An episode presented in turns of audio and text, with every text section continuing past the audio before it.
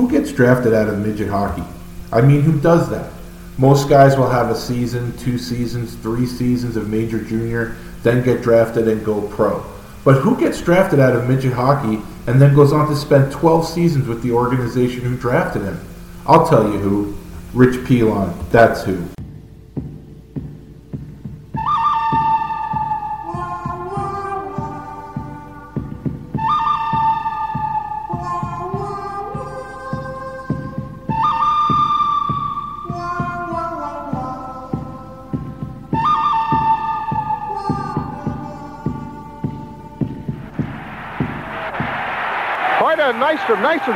Some good right hands in. Gillies is down with Sandstrom. Somebody better help Sandstrom. Everyone must be held accountable for their actions. You cannot see your star carried out in a stretcher and do nothing about it. Oh my! Did Mick plant one on Secord? Wow! You can't put a bounty on a man's head. I just did. Spinning, spinning. Who's he going to go after? The puck drops and Baumgartner goes right to King, flashes him. But just a minute, Al Arbour has won four Stanley Cups, so don't start telling Al Arbour what to do, you and John Davidson.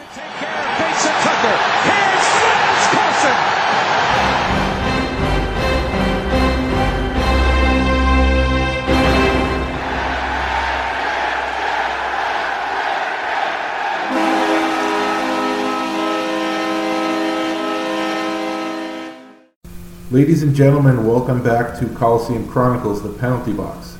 I'm your host, Joe Lozito. Thank you for tuning in to episode 16. 16 episodes so far. It's been uh, it's been a lot of fun, and for those of you who have been with me from the beginning, I really appreciate that. And for those new listeners, uh, I hope you enjoy the ride. Uh, first, I'd like to say that uh, I hope all the moms out there had a wonderful Mother's Day. Um, if you know me, you know how much I value my mother, my wife, all the moms in my life. I didn't uh, mean for that to rhyme, but it did. But um, mothers are the heartbeat of the world, and uh, you know it's uh, women that raise children are uh, you know they're beyond words in my eyes, and uh, you know um, we should value these women every day. Um, but uh, you know, Mother's Day, I guess, is the designated day where we really show our appreciation. But um, like I said, I uh, I hold moms in such high regard that uh, I hope every mom out there had a wonderful Mother's Day. I would imagine that zero moms listen to the show, but in case you do, I hope you had an amazing Mother's Day.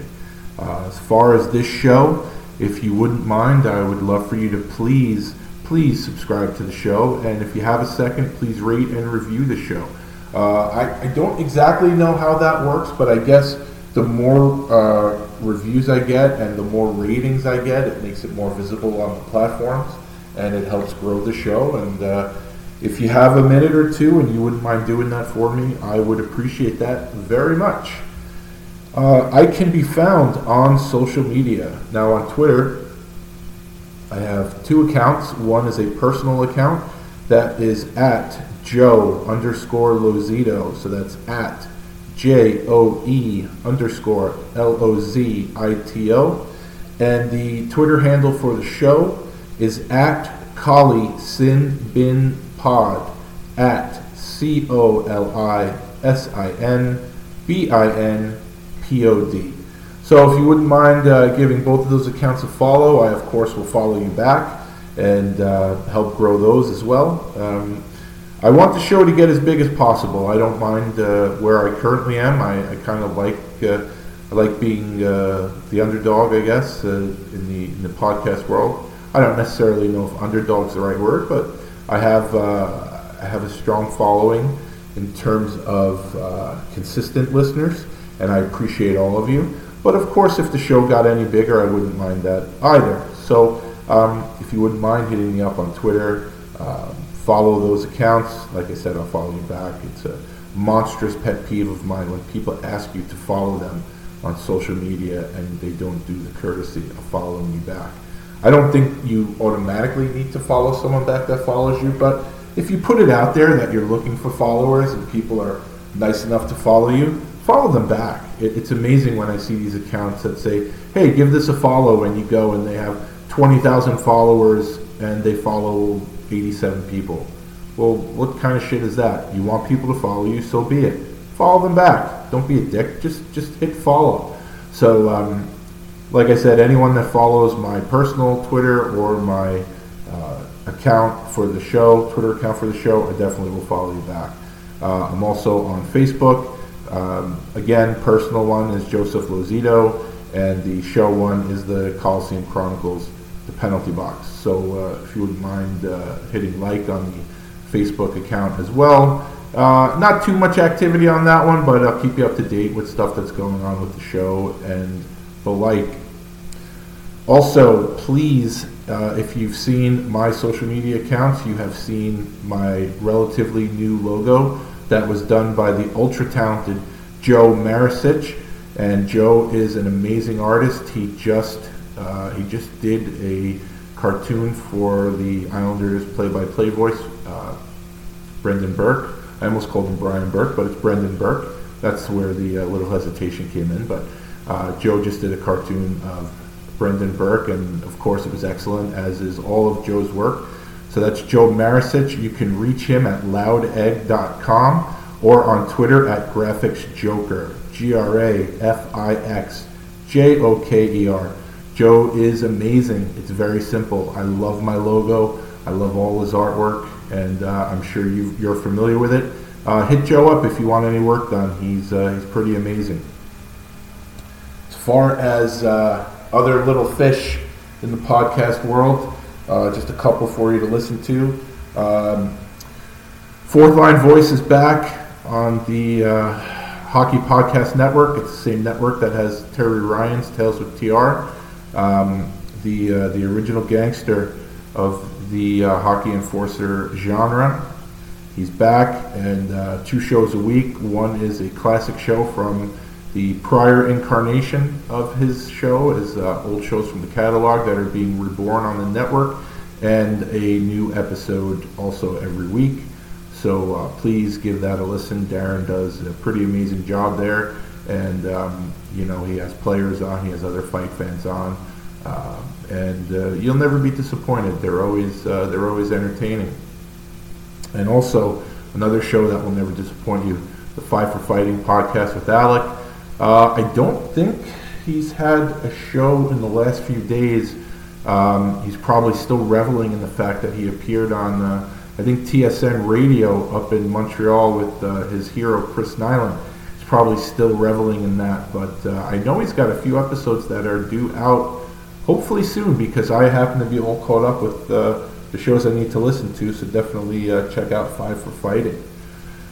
Um, as far as myself, so if you follow me on Twitter and you follow uh, either of the accounts, you saw that uh, I recently completed my Ultimate Islanders Enforcer bracket tournament and uh, two mixed reviews. So Ross Johnston is the inaugural winner of the tournament, and uh, I think that raised more than a few eyebrows, uh, myself included. Um, as if you followed it, you know that my number one seeds were Clark Gillies, Bobby Nystrom, Mick Vukota, and Eric Cairns. Uh, I fully expected Gillies or Nystrom to win the left side of the bracket, uh, or and Cairns or Vukota to win the right side of the bracket. Had there been a finals matchup between uh, two of those guys, I wouldn't have even blinked because they were the number one seeds for a reason. Uh, there's always uh, an opportunity for an upset here or there, but um, you know, I kind of expect, to be honest with you, I kind of expected Gillies on the left side, and uh, on the right side, Cairns and Vukota would have been interesting because uh, you never know how people are going to vote. Um, you know, so I could see, I could have seen either one of them winning. I mean, I could have seen Bobby Nystrom beating Clark Gillies, but I think Gillies has just uh, this incredible reputation where he would have been tough to beat. Um, but then a dark horse started to emerge. Uh, some people have told me that my tournament was hijacked by a current band of rogue marauders, the Ross Johnston uh, faction. Uh, there's a, a, group of people on Twitter that uh, are uh, huge fans of Ross Johnston, and uh, I don't know if I don't know how many of them there are. I don't know how many accounts are legitimate, uh, but they came out in full force. So uh, congratulations to Ross Johnston, who I do not believe listens to the show, although uh, I think he should. That's, of course, I am biased, but I think he should listen to the show. But Ross, if you're listening, congratulations on your victory. Um, it seemed like after the fact there were some disgruntled people uh, that were not happy with the decision, and to those people I say, if you voted, thank you for voting. Uh, hopefully, in the next tournament you'll vote as well. And if you didn't vote, you should have voted, and maybe something could have been done. So um, the only rule of the tournament is that once you win, you are no longer uh, entered into the future tournament. So, uh, for those of you who are upset with uh, Ross Johnston winning every single matchup that he was in, uh, have no fear. In the next tournament, he will not be entered as guys win the tournament. They uh, they will just become retired from the tournament. So Ross will not be in any future tournaments. So if you feel that evens the playing field then um, please uh, either continue to vote or start voting. The only way to get your guys in there, the guys that you are either fans of or the guys you feel should be there, is to get out there and vote. So, um, again, for anyone who voted once or 40 times, uh, however many times, however many matchups there were, thank you very much. If you don't vote, it's no fun doing it. So, um, so if you took the time to vote, thank you. I really appreciate that. So, uh, episode 16, and uh, I have a guy on here that uh, definitely made his mark with the Islanders.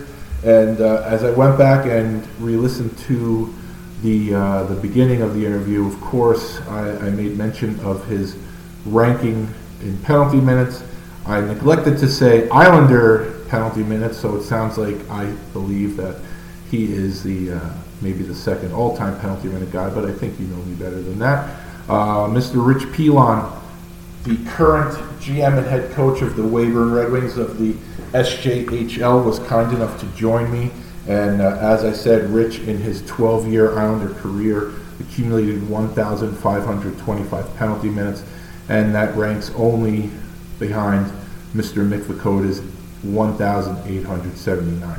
Ironically, uh, they played the same amount of games. They both played 509 games total in their career, and um, Mick has a sizable lead over Richie. I don't think either one of them are in any grave danger of losing their positions on the all-time list as far as penalty minutes go. Now that we have a kinder, gentler NHL, uh, Richie did edge Mick out in points. Richie had 60 points.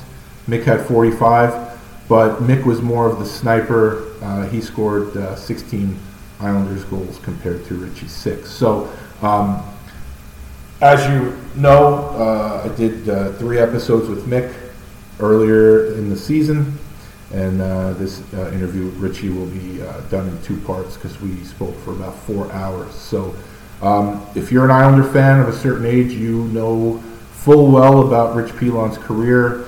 You know uh, what kind of player he was. He was a bruising defenseman, punishing defenseman. Um, you know, he's the kind of guy that probably couldn't play nowadays. Uh, Rich was just, he was a bull back there. And if you went near any of the Islander goalies, you were going to get hurt. If you tried to uh, pull any bullshit, uh, you know, out there, he was going to call you on it. And, you know, Rich is a guy who has taken some heat from some players and from a lot of fans because he continued to do his job while wearing a visor. Uh, and I, I, don't know how many fans really know the story uh, about the injury that he sustained and how serious it was and why he needed to wear the visor. I think, you know, either you know it or you don't know it. And if you know it, maybe you don't realize just how serious it was. Obviously, for uh, old time hockey fans, the uh, the ideal situation is uh, the Gladiators go out there with no helmets on, uh, or if they have to have the helmet on, no visor. But uh, Richie didn't have a choice, and um, you know, and, and I think that was something that a lot of fans, like I said, didn't have a didn't take a liking to. But you know, if the guy doesn't wear the visor, he doesn't play. And I'd much rather have Richie out there with the visor doing his thing uh, than not have him out there at all. So um, hopefully, after you listen to this episode and you listen to part two next Monday, uh, if you don't appreciate everything that Richie brought to the team, uh, that you do afterwards, and uh, hopefully you have a little bit better understanding about the visor. I'm pretty sure we touched on uh, all the important parts of Richie's career. Uh, obviously, we talked about Eric Lindros, probably uh, his number one nemesis, and I'd, I'd, like to think that Richie was Lindros's number one ne- nemesis. But, you know, I, I really enjoyed this conversation with Richie.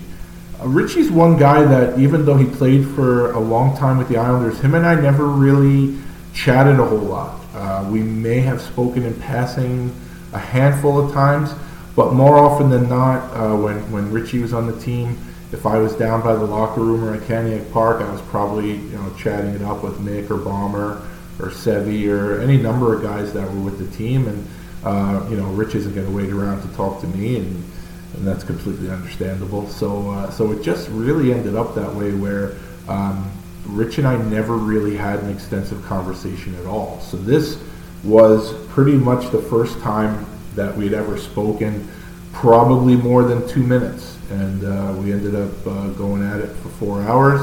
Uh, you can uh, take that what you will. Maybe I could have phrased that better, but. Uh, we chatted for four hours, and uh, it was really enjoyable for me. I love uh, I love hearing the old stories, the old war stories, and uh, Rich really surprised me with a few things, and uh, he didn't hold anything back. He uh, he spoke about some some old personal demons from his past, and didn't sugarcoat anything, and. Um, obviously, we spoke about the on ice stuff. So, without further ado, here we go with part one of my interview with old number 47, Richie Pilon. Have a great day, everybody. Ladies and gentlemen, welcome back to Coliseum Chronicles The Penalty Box. I'm your host, Joe Lozito.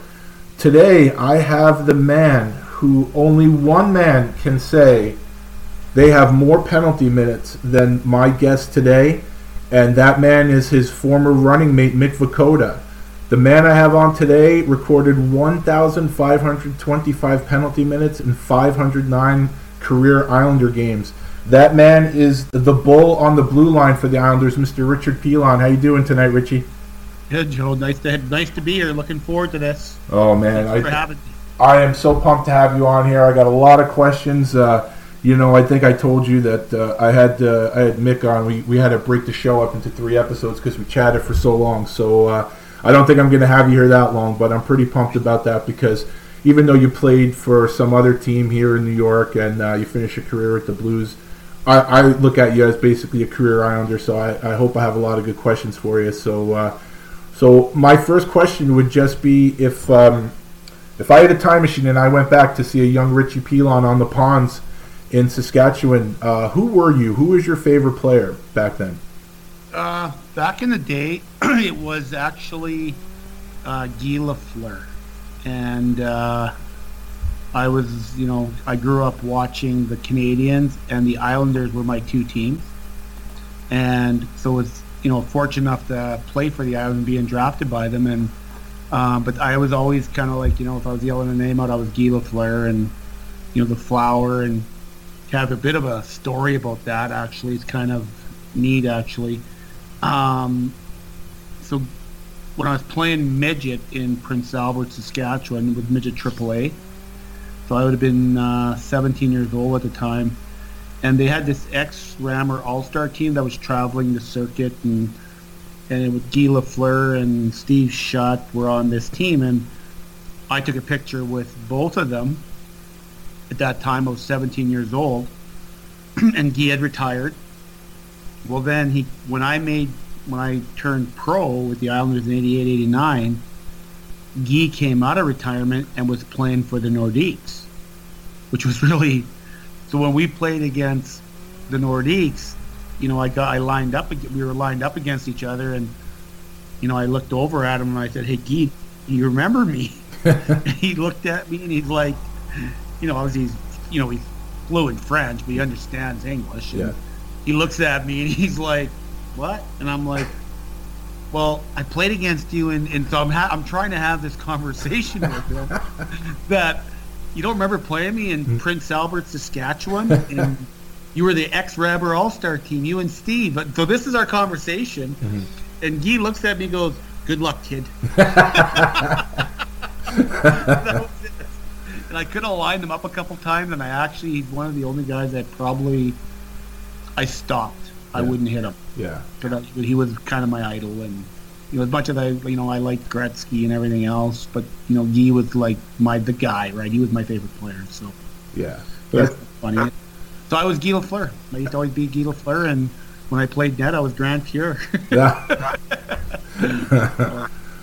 so, so we uh, talk about you, you were just talking about midget. So that was with the uh, the Prince Albert Midget Raiders, correct? Yes, it was. Yeah. So uh, I I either read it or heard it somewhere that back in the day. Now everybody that that followed your NHL career uh, knows that your nickname was Chief. Uh, but did I read somewhere that back in midget your nickname was Shaker? Yeah, it was Shaker. The, so how it came about. Um, so a little bit about my hockey, like you know my, you know, it's not. It, it's it's the game has changed so much, obviously, and you know finding these, I guess I would consider been a diamond in the rough at the time, right? Um, I never played any developmental hockey till I was 15. So from the time I was, you know, I took power skating in my home. I'm, I'm, I'm originally from St. Louis, Saskatchewan, and I took power skating there. I remember, you know, you know, my parents and I were, my parents weren't very well off, so we had to very be careful how we they spent money, and um, and I took power skating, and then uh, my dad coached me all through my. I think there was only one year he didn't coach me when I first started, but basically from the time I was prob, I started late because I couldn't afford to play. I didn't start skating to like you know like you know, on a team till I was eight, but I always played on the pond, and I always had you know skates to play. Let's go skating, and the my my neighbors always uh, Marcel Faneuf, where there was I want to mention her name because I skated on his rink Oh, where I learned how to skate, really, right? And um, you know, he had a son that was a couple years younger than me, or two, three years younger than me, Randy. And you know, um, you know that your my dad coached me, and he wore cowboy boots on the ice. He never skated. Huh. So he used to have pucks in the corner, and we used to do. He used to make make us run on our skates and all these like crazy things, right? But he wore everything with cowboy boots, and then uh, I eventually got a, a, a guy from our hometown was starting this program like a midget. I guess your bantam double A would have been. At the, our bantams at that time were 14 and 15, not 13 and 14, and it was Canifto, they were called. It was going to be my. So there was a guy from my hometown coach. My dad really, really liked the kid guy, and but I ended up playing for this team for when I was 15, and uh, no, it would have been. I was sorry, I was 14, and I played kind of a year and did very well. Then went back next year as kind of. I, I used to be a centerman, right? So it was that year when I was 15 years old that my father um, what happened was he during one of these games um, you know now when i look back what tim was doing was just evening out ice time so tim you know on the tough games i was captain of the team and i played a ton but then when we played a poor team i wouldn't see the ice so my dad thought it was personal and he thought that this guy tim was just trying for me not to win the scoring race, holding me back. So my dad made me quit. So at 15 years old, where you're supposed to be kind of on your way and kind of a little bit on a path of where you're going, I now went. My dad wouldn't let me play, and I played in my hometown of St. Louis with the old timers in rec hockey. oh wow. And what I used to do was at our rink, like you know, we, we didn't have a Zamboni, but everything was shovel, you push. So I used to, that's how I made money was shoveling in between periods. Make my it wasn't you didn't get money, you got free rink food. You got a burger and fries and a drink if you did all three periods, right? Oh wow. So, but then what I would do was I used to put a, um, and then, you know, no, no, I looked, I remember Mr. Isidore, I call him, he was the rink guy at the time, and I used to put a, a a shovel in the back door, right, on weekends.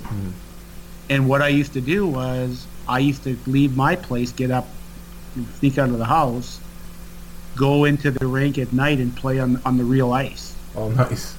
Yeah, and I used to do. that. I did that for you know, and I know Mr. Izor for sure knew I was doing that, but he never ever said anything, right? Because there's new, you know, he gets in the morning. There's all of a sudden there's uh, ice mark, you know, there's skate marks on the ice, right? Yeah. So that so I finished that year there, and then I end up.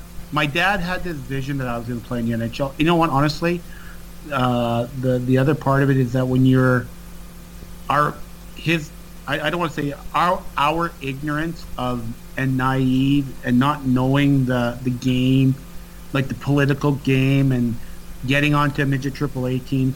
My dad was owed a favor from this uh, Mr. Paschuk, his name was, and he was and he was a scout, a little bit for the midget triple A team and also the Raiders, the junior team, which I started my junior career at. So you, when you think about this game, I don't know if you know the name. Well, you would know Dave Manson, right? Oh, yeah. So Dave Manson was playing for this midget Raiders. Pat Elynuik was playing there. Rod Dallman was playing there. Yep. My dad put a pickup team to get me, give me a showcase, basically. And we had all these farm kids from around our St. Louis and Prince, like around my hometown. Like we're all farm kids, Yeah. and we played against the midget Raiders. They came to play an exhibition game in St. Louis Wow. and it was a complete shit show. It was fighting. It was, you know, I wasn't very big either at the time. I was, you know, at that time I still was. I wasn't grow. I hadn't grown really. I'd grown, but I wasn't. You know, I was probably a five seven kid, five eight at that time. I wasn't turned. Anyways, long story short, got a tryout with the Raiders at 16 years old, right, with the midget team. Hmm. I had grown that whole summer, and I was now, God, close to 200 pounds Nice. and I was about six feet and um, a little bit slower and you know just not used to my body yet. And I was a centerman at the time, and playing for this midget AAA team, I was gonna be cut. And what had happened though, my dad had already taken me to like five other camps. I remember coming to play for a Saskatoon Contact with my son Garrett played for, and Mr. Mack, and who I actually helped out for years on their decor. And I said to him, I said, "You cut me." He goes, "No, I didn't." I'm like, "Yeah." He goes, "You?" He goes, "No, you were going to make our team. Your your dad just you never came back." My dad told me I got cut. No kidding. Well, he was trying to get me ice time so I could make the midget close to home. Oh, okay. That was his thinking, right? Yeah. You know, could afford to, to you know, because also it was money and Yeah. So, anyways, um, I was gonna get cut. I was a centerman, and a guy by the name of Gary Pochpinski was my was the coach at that time, who's now the head guy, or was he still is the head guy in Victoria Royals. And I I just seen him here like this Christmas, and Gary was there, and there was a um, a, a player got hurt on defense, and I had played defense. You know, small town hockey, you play all over. My dad had me playing all over, right? Never left the ice. Tell you the truth, my dad coached me, and I played defense, played forward, and when things got out of hand, he'd make me pass to other players, blah blah blah. And anyways, uh, with this team, with the with this midget this midget Raider team, a defense got hurt, and there was me and another guy, uh, this Bergen kid, his name was. Um, we end up sitting there, and Gary goes, "Can one of you guys play defense?" And he looked at the other guy because he was a PA kid, right? Mm-hmm. And he goes, I don't, "I don't know, I'm not a defenseman." And he I looked at me, and he goes, "Yeah." I said, "I'll play." So I played. After the exhibition game, he goes, "We'd like to try you again. There, would you be interested in trying the team?" I said, "Yeah, I just want to play." Yeah. So I played the next exhibition. then they talked to us and they said, "You're on the team. You're going to make the team." Mm-hmm. So now to this nickname. now we're going to start the nicknames. Go, so give you a little bit of prelude of what happened. So I didn't know anybody, and you know I was kind of a little bit shy, right? Um, and I I would come to the rink with like my dad had an old truck, wasn't it was an old Chev truck, and I used to have hay bales in the back for weight. Okay.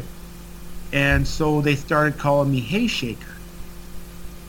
And after when I started playing, they were I used to like I I loved to hit. And all it went to Shaker, and that's how Shaker came about for for two years with the midget AAA team and a little bit with the um, um, with the with the parent club, which was with the WHL club, which was the Raiders, right? Which Yeah. was my. So I played basically two years at midget AAA. I'm not sure if you know this whole hit kind of how it went from there. I'm not sure if you have you ever looked into that or have you ever heard about it? About what when you were in the Western League?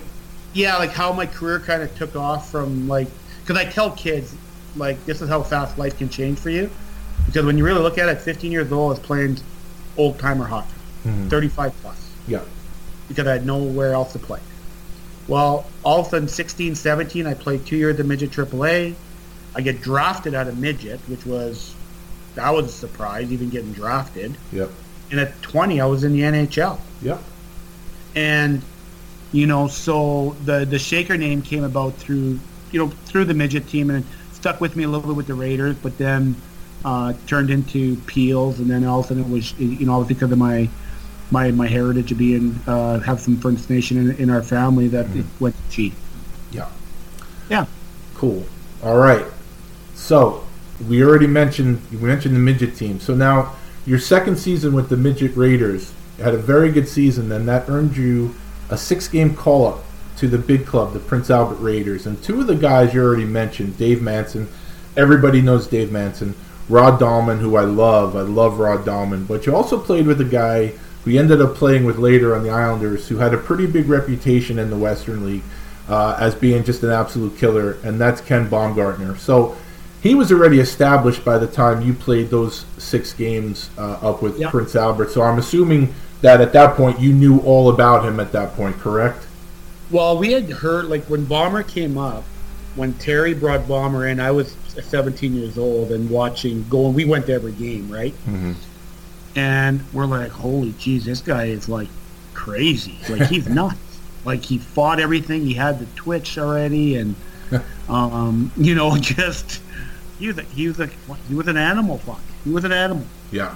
And so that year, at the end- the end of my when we lost out, I got the call up to go play, and this is so funny. You know, just pure naive. Um, because I got drafted that year, Mhm. so I had never been on a water slide. Okay. Okay. So here's so we're, they're playing the Medicine Hat Tigers in the final. I'm a I'm a, a black ace basically. I'm not playing yet. You know, the first couple games we I think we lost whatever it was, and we're in the we're in the hat med, med hat, and um did our skate in the morning, and then uh, we were we went water sliding all day, right? And then we go to the rink, watch the game, we lost. Well, the next day we did the same thing. We I couldn't wait to go to the water slide. so I'm sitting there getting ready for the bus. I'm freaking dog tired because of skating plus the water sliding, climbing the stairs, right? And this guy by the name of Dale McFee, who was the assistant captain at that time, he goes, uh, "Rich, you're playing tonight." I go, "What?" And he goes, uh, "Yeah, Terry's going to talk to you right away." He goes, "We we got we need somebody to crash and bang. You're going to play left wing with me and Colin Fraser." so I went and played forward now, and Berube's on there, right? And Shane Churla, Nice. and I am running around and I'm going after the, the uh, Conroy. His name was right. Yeah. and all of a sudden Barumi, Barubi, who's his name was already Chief, Yep. he is hunting me down because I am taking all these liberties that, but I'm not fighting because I was told not to fight. Right. Right? We win that game. Well, now I play again and we win.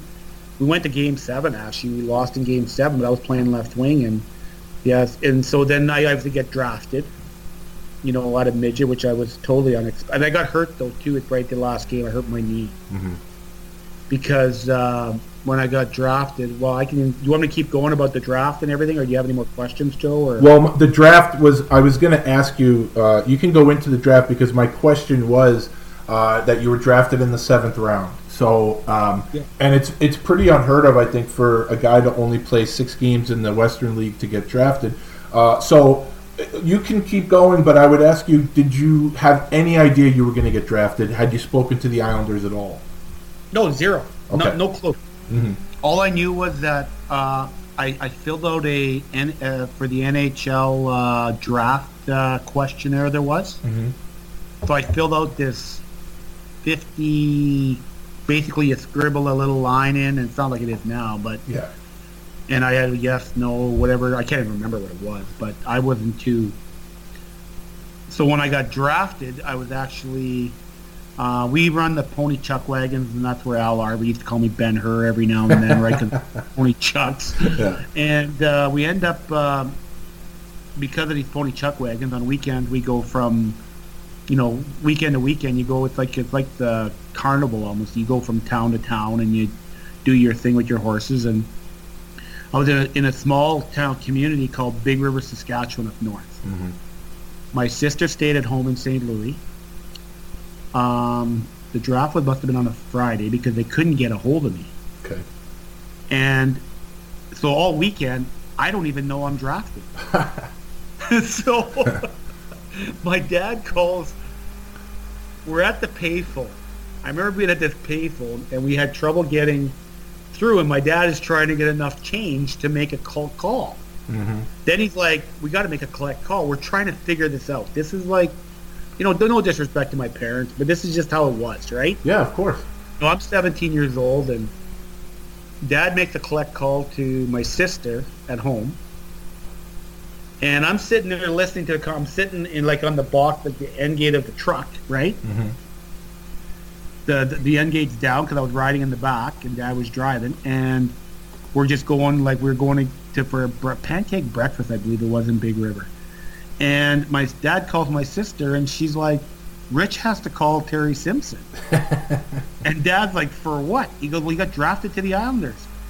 And my dad got mad at my sister. He goes, Rich, you can't joke about stuff like this, Lori. It's not a joke. And uh, she goes, well, here's the number. Well, now we got that number. Well, we couldn't call because we, we didn't have no credit card. right? And now we can't even call collect. It's Sunday. Right. I've been drafted for two days already, and they haven't talked to me. That's hilarious. Isn't that funny? Oh my god. So it goes even it gets even better. So I've never been on a plane, right. okay? And I had a knee injury right at the end of this season with the Raiders. So I get home, and sure enough, we call. I get home on Monday. I can't wait to get home. I'm excited, and like all of Big River knows I've been drafted because they're announcing that Rich is drafted to the Islanders, right? Yeah. Uh, now they're figured out that I've been drafted, but I haven't talked to anybody yet. So we get home, and as soon as we get home that night, we our, our Monday morning we call, and sure enough, we talk to uh, Mr. Mr. Torrey, right? And then uh, Bill said that we'd like you to bring you in to check your. We heard you got knee because we heard you had a knee injury, and I said, yeah, uh, an MCL, and he goes, well, he goes, we're going to fly you in here this week, probably. And I'm like, what do you mean fly me in? I'm like, I, I, I'm good. I don't, I, I'm, I don't need to get my knee checked. I'm good because I was crapping my fucking Yeah. pants that I was gonna have to fly. Yeah. And so they booked my flight. We drive from St. Louis, my hometown, to Saskatoon, which is about an hour and 15 minutes with my mom, my mom and dad, mm-hmm. and my sister, and my both sisters. And my mom is saying the rosary the whole way. they think I'm gonna die. I think I'm gonna die. okay.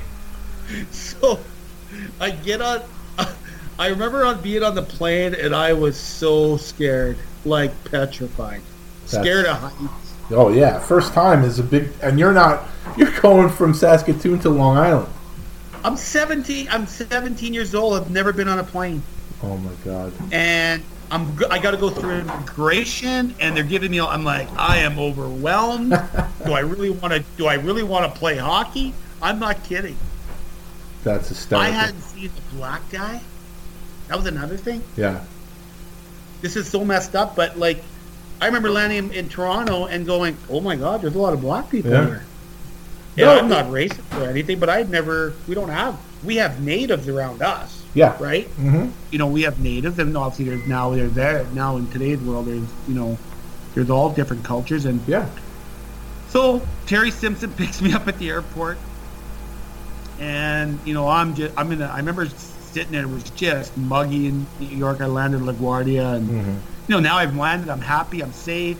Oh yeah, here's the other thing. When I'm leaving, as I'm taxiing out, my parents could I could see my mom and dad's truck, and my mom was kneeling beside the truck Praying. praying. That's tremendous. and uh, I end up I I yeah I thought I was gonna die man it's unbelievable when I look back so I land I call you know right away I said I I said tell like Terry like I called him Mr. Simpson I'm like can you call my parents let them know that I landed safe right so we do that we get in the car and Terry and I are driving and he goes um, so he, Terry's not he's a very quiet guy like he's got doesn't talk very much and Yeah. so we get into we get into we're driving and he goes, uh, "You think you'd be able to drive?" I go, "What? What do you mean drive?" He goes, well, "I got to pick up this town car from Dale Henry and Gerald Diduck. It's the team they were using it, but we got to bring it back to the Coliseum. Do you think you're okay driving?" In New York. In New, no, this is like on Long Island, in New York, and I'm like, "You mean like drive it where? Like how far?" and he goes, "Well, it's not. It's not that far. It's probably by the time we. It was actually in Huntington area, right? Right. So he goes, well, by the time we go there and back, it should be more than thirty minutes. He goes, like you know, if there's no traffic. Yeah. I how, I how how many lanes is there? He's like, well, there's many. I said because we were on the, you know, when you leave the LaGuardia, the Parkway there. Yep. Mm-hmm. It's, I said, well, two lanes, I'll be fine. Yeah. That's what I'm thinking in my head. Mm-hmm. He goes, well, we're going to be on an expressway. I go, well, how many lanes is that? He goes, well, three, three, and up to four. I'm like, you think I should drive in this, Terry? I said, I, I drive on back roads like dirt roads. Yeah. Yeah. I said, I don't really drive in this. I don't even drive in the city of Saskatoon. I go, like I drive in PA, like we in, in my hometown. Yeah. I don't think I should drive. Oh, you'll be fine. Just keep, just stay close. Stay close. Don't stop short. we, we pick up this blue Lincoln. I fucking remember I get in there. I'm like, well, what happens if I lose you? I got no phone, I said. He goes, well, I'll make sure you don't lose me. I'll wait for you on the shoulder. oh, holy crap. We hit the expressway, the Long Island Expressway, the 495. Yep. It was like I had a hitch on the back of his car. I, I was a trailer because I was not you. And he must have just, he must have laughed. And when we got to the, to, uh, to the Coliseum, I was drenched, just stressed out. And we get there, and I meet now. I'm I'm sweating, and Terry had this little he had this little smirk, you know. And he and I now that I know him at the time was like was a smirk. Yeah. Well, you've got this stupid ass smirk that's kind of funny that he's like laughing at you, but he's not laughing. He's laughing at you, but you really, it's just a smirk, right? Yeah. So I meet Mr. Torrey, and um, they tell me that I've got to go see Dr. Minkoff, who was our the team physician, and he's in New York City. so they they must just laugh when they think about this because I was just like Brian Trotty a little bit. You know what I mean? Mhm. And so we're sitting there, and, and God, I don't even remember where I stayed. I think it was at the Marriott. Yeah, I was at the Marriott, right across from the Coli. Yeah. Yeah, it would have been at the Marriott. So I got my room. They bring me there. I get my room. And then Terry goes, Mr. Torrey goes, we'll come back here in the morning. We'll figure things out for you to see doc, doc, Dr. Minkoff. So I, I go, well, c- can I see the dressing room? Yeah. I want to see the room. I'm excited. Like I'm drafted. I, I'm like a fan. I'm not even like a player. Yeah. I'm more like a fan. Of course. Like I have no idea that they're looking at me to be part of this team. Right. I am just holy shit. This is Mr. Tor- Bill Torrey. You know, I am just in awe of everything now that I'm at the rink, and um, so I end up uh, go uh, in the morning. Show up, and Joey McMahon. I mean, you must remember Joey. Yeah. right? Oh yeah. Mm-hmm. So Joey is there at the at the rink, and he he's a helper at that time. He was head helper. He wasn't a, a head guy at the time Yeah. he was young, and I get there and I'm all excited and I'm you know I'm in the morning I remember I waking up and I I'm trying to figure out the American money. Like, I'm having a really tough time with that. and I get I get to the rink and and I'm in the office. Can you go down to the office there with downstairs? I don't even know if it's still there down the in the office there. And I meet Joanne Hollowell, who's been there for Still, long she's still there. She's still She's kicking. awesome. Yep. yeah. So I meet Joanne, and she takes me up to Mr. Torrey's office, and then I get there. Mr. Torrey uh, he goes, "Well, we- we're going to show you the dressing room now." So we go down to the dressing room. I'm just excited. I don't care. I forgot about the doctor's appointment. so Terry's down there, and he's by the he's in the coach's room there in the old in the, how it used to be set up, and I'm looking. I'm looking at like Potvin's things up there still, right? Yep. um, you know, all the, the dynasty, they were all there. And Mm-hmm. I'm just like, almost wanted to touch the, the stalls, I remember. Yeah. And we start talking, and Mr. Torrey goes, well, we're going to get you your, your ticket for the train and then uh, to go into the city. I'm like, what do you mean train? They're like, well, you're gonna we're gonna get get Joey will give you a ride to the to the train station. You're gonna take a train into New York, and then you're gonna go to Dr. Minka. I said, I'm not going. and Mr. Torrey's like, you're not going. I said, no, I'm not going. I'm not doing this. I'm not I'm not going down there by myself. No way. Hmm. I said, I've heard way too many stories about New York City, the subway, the train. I've seen movies. I am not doing it. so, so Mr. Torrey just kind of looks at Simpson, and Simpson's like gives a big shrug and a smirk and walks away. And Joey goes, "Well, I could drive him, you guys, if you guys want." If you, I said, "Yeah, let's get Joey, get Joe to drive me." Yeah. Yeah, I'm way. I feel way better about this if Joey's gonna drive me. so Joey drove me to Dr. Minka's office, and that was my first day in New York. Second day, actually. Probably a smart move not going in by yourself. Just a Oh, I big old country boy. So Oh, I just, you know, the ride. I'm like, I had so much anxiety. I think back now at the time, you know, you're just, you know, and how things change as you become comfortable, I guess, right? yeah. So that was it, and that was the start of my first uh, being drafted, and you know, basically going to two training camps, and um, you know, in those training camps, stayed there for the minimum of ten days, I think fourteen days, twelve days, whatever it was. But I was really get there, get sent home. I wasn't a first rounder, so Yeah. I wasn't right. And at 20, I remember sitting uh, Rick Wilson, who became an assistant coach with Terry that year. Yeah. I was 20. No, Terry Rick wasn't there yet. Sorry, he came the next year. Darcy Regier was there, and I was sitting in the Raider office because Rick Wilson was now my head coach, right? Mm-hmm. So my I only played two years of junior at 18 and 19, right? Mhm. And Rick, before I was leaving for training camp, uh, says to me, he goes, Rich, don't be, you know, disappointed if you come back as a 20 year old to be an overage for us. We, you know, we'll, you know, we, we you, you've only played two years of junior, so it's not an in- like don't basically set me up for failure. Yeah. Like he probably knew already, right? Mm-hmm. that I wasn't in their plans. You know, they were, you know, because I had not really, I don't think I made a real big impact yet. You know what I mean? Yep. But my numbers were good in junior at 19, right? Yep. I had big numbers. You know, when I look back now, those are really good numbers for, especially for more of a defensive-minded defenseman, right? Well, I'm looking at I'm looking at your numbers right now, especially that second year. You had 13 goals, Yeah, I had 13 goals. How many points did I have? 47.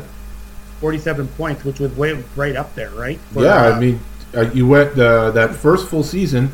You had 25 points in 68 games, 192 penalty minutes, by the way, and Yeah. uh, in the second season you had 47 points in 65 games. So, uh, so I mean, obviously that second year that was a monster year for a defensive defenseman to have 13 goals and 47 points. yeah, yeah. And how many Pims did I have that year? 177. So you uh, you concentrated a little more on the scoring, I guess. You dropped your penalty minutes down by uh, Well, I was 17. trying to make the Islanders. I was trying to make the Islanders happy. So let me ask you this: your, so your first time going in was to get your knee checked out. So then later that year, later that summer, you came back for your training camp, and now Yep. it's not just the lockers. You're walking in and you're seeing Potvin and Trottier and oh. Bossy. What, what is that like to walk into a locker room with those guys? I remember asking the trainer I'm like, you think I should ask him for an autograph? And Joe goes, because I became I kind of latched on to Joey. Yeah. Right. Mhm. And Joey goes, no, I don't think that's a good idea. Yeah. Right now. yeah. Especially not Smitty. You're still trying. Yeah. So, but I remember we used to be like, you know, back then it was like you had the parent club, and then you had all the draft picks and and the you know minor league guys, right? The Yeah. two groups. Mhm. Like, uh, did, did Mick talk about it all? Did those guys talk about our day at training camp? Uh, not not that it would be a specific day, but we we talked about. uh, well, go ahead, tell me. It was like, I remember my first training camp, and I'm going, this is crazy to play like this. Like we used to get up. I remember we used to get up, and we'd have a we'd have a morning skate, right? Mhm. Or not a morning skate, a practice actually. Sorry, it wasn't a morning skate; it was a freaking practice. And then you had a workout, Mhm. and we were usually done by noon. If you were in the first, yeah, if you were in the second group, you're done by noon. Mhm. If you're in the first group, you're done by like 10, 30, 11, right? Yeah. and then you'd go back to the yeah you'd have time for lunch and then you'd play an inter squad game from two to four No. Wow. you're at the rink my first week all i did was sleep and play hockey Yeah. Because the days were so long then we got i remember the uh, the diner that was right next to the old country inn there at the time on, in, on westbury Yeah. there used to be a uh, a diner there well there's diners all over but there was Yeah. a small diner there and we got in a bunch of trouble because we didn't know we had to tip Oh. So we would pay our bill, and we're like, "Why is she flipping out?" yeah. Because we weren't leaving any money. Yeah. And I'm sure you guys. I'm sure you put her to work. Well, yeah, we had a you know a whole table of guy young guys, right? We were Yeah. all young, like Yeah. me and you know we were all young guys, Byram and. Mm-hmm. Anyways, so they, they were just long days. I remember, and and that was my first you know first training camp, and you know not you know I, I never made never got I, don't, I never. I was just another player. I was another roster, you know, rostered player. Not a roster, but a fifty man part of that fifty man list. You know what I mean? Yeah. And uh, yeah, that was kind of it. And then, but the days were just so long, and they were bringing in aerobics instructors. We're like, holy crap! Like, but we our days were just pathetically long. And we had when we had these inter squad games, you only had four D. You're playing every second shift. This is the blue and And white played a- games, right? Yeah, you Yeah. played like every second shift. Mm-hmm. But I I was more excited. I remember I would try and get back early because I wanted to see if I could see like the big guys. Yeah. because I'd stretch out in the at the old Cantiague Park there. We were way in the back in the you know the it wasn't the best facility, but it would, did what you had to do, right? I miss. I miss that place. I love going there. I loved it. And you know, like you know the big dome part in the you ever been through where the dome is? Yep. So in that area, like that common area, I guess you want to call that, right? Mhm. That's where we stretched out all the time. So I used to stretch there. I used to race off the ice so I could stretch, and then watch like Gordy Lane and these guys, Potvin, walk through me. Yeah. And I'd be just looking at them, like not even say hi. They'd give me a nod. I'd be giving them a nod, right? But inside, you're going crazy. oh yeah, I'm just tickled pink. And so I went two camps like that, and then Yeah. my third camp, going back to Rick Wilson. Whole time he's talking to me, I'm going, "There's not a fucking chance I'm coming back. Yeah. I'm making this team." Yeah. I had no idea. hmm Even the two camps, I thought I was like the guy. Yeah. but that. But that's really. I think that's how you have to go into it. No. Yeah, you do. That's exactly how you have to do it. You gotta. And what happened was, I remember my third camp.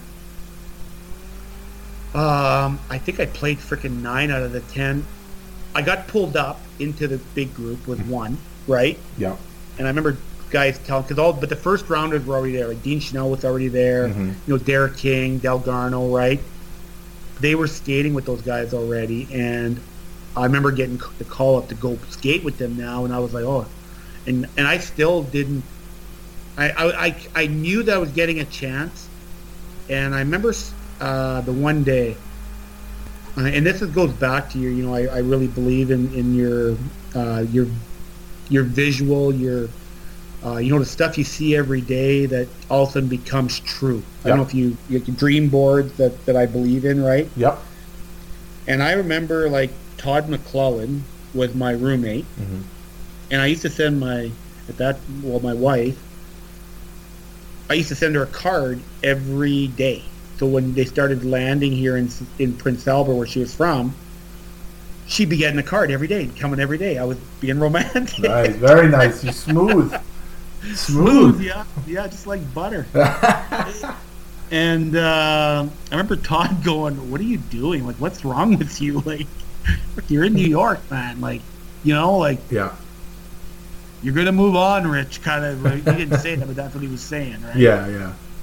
And uh, anyways, so we became yeah. So then, I, when I got that opportunity, I played nine out of the ten games, and now I was I remember I was getting a chance, and then, uh, but I was still kind of. And there's your, you know, you got to have my mentality was then that.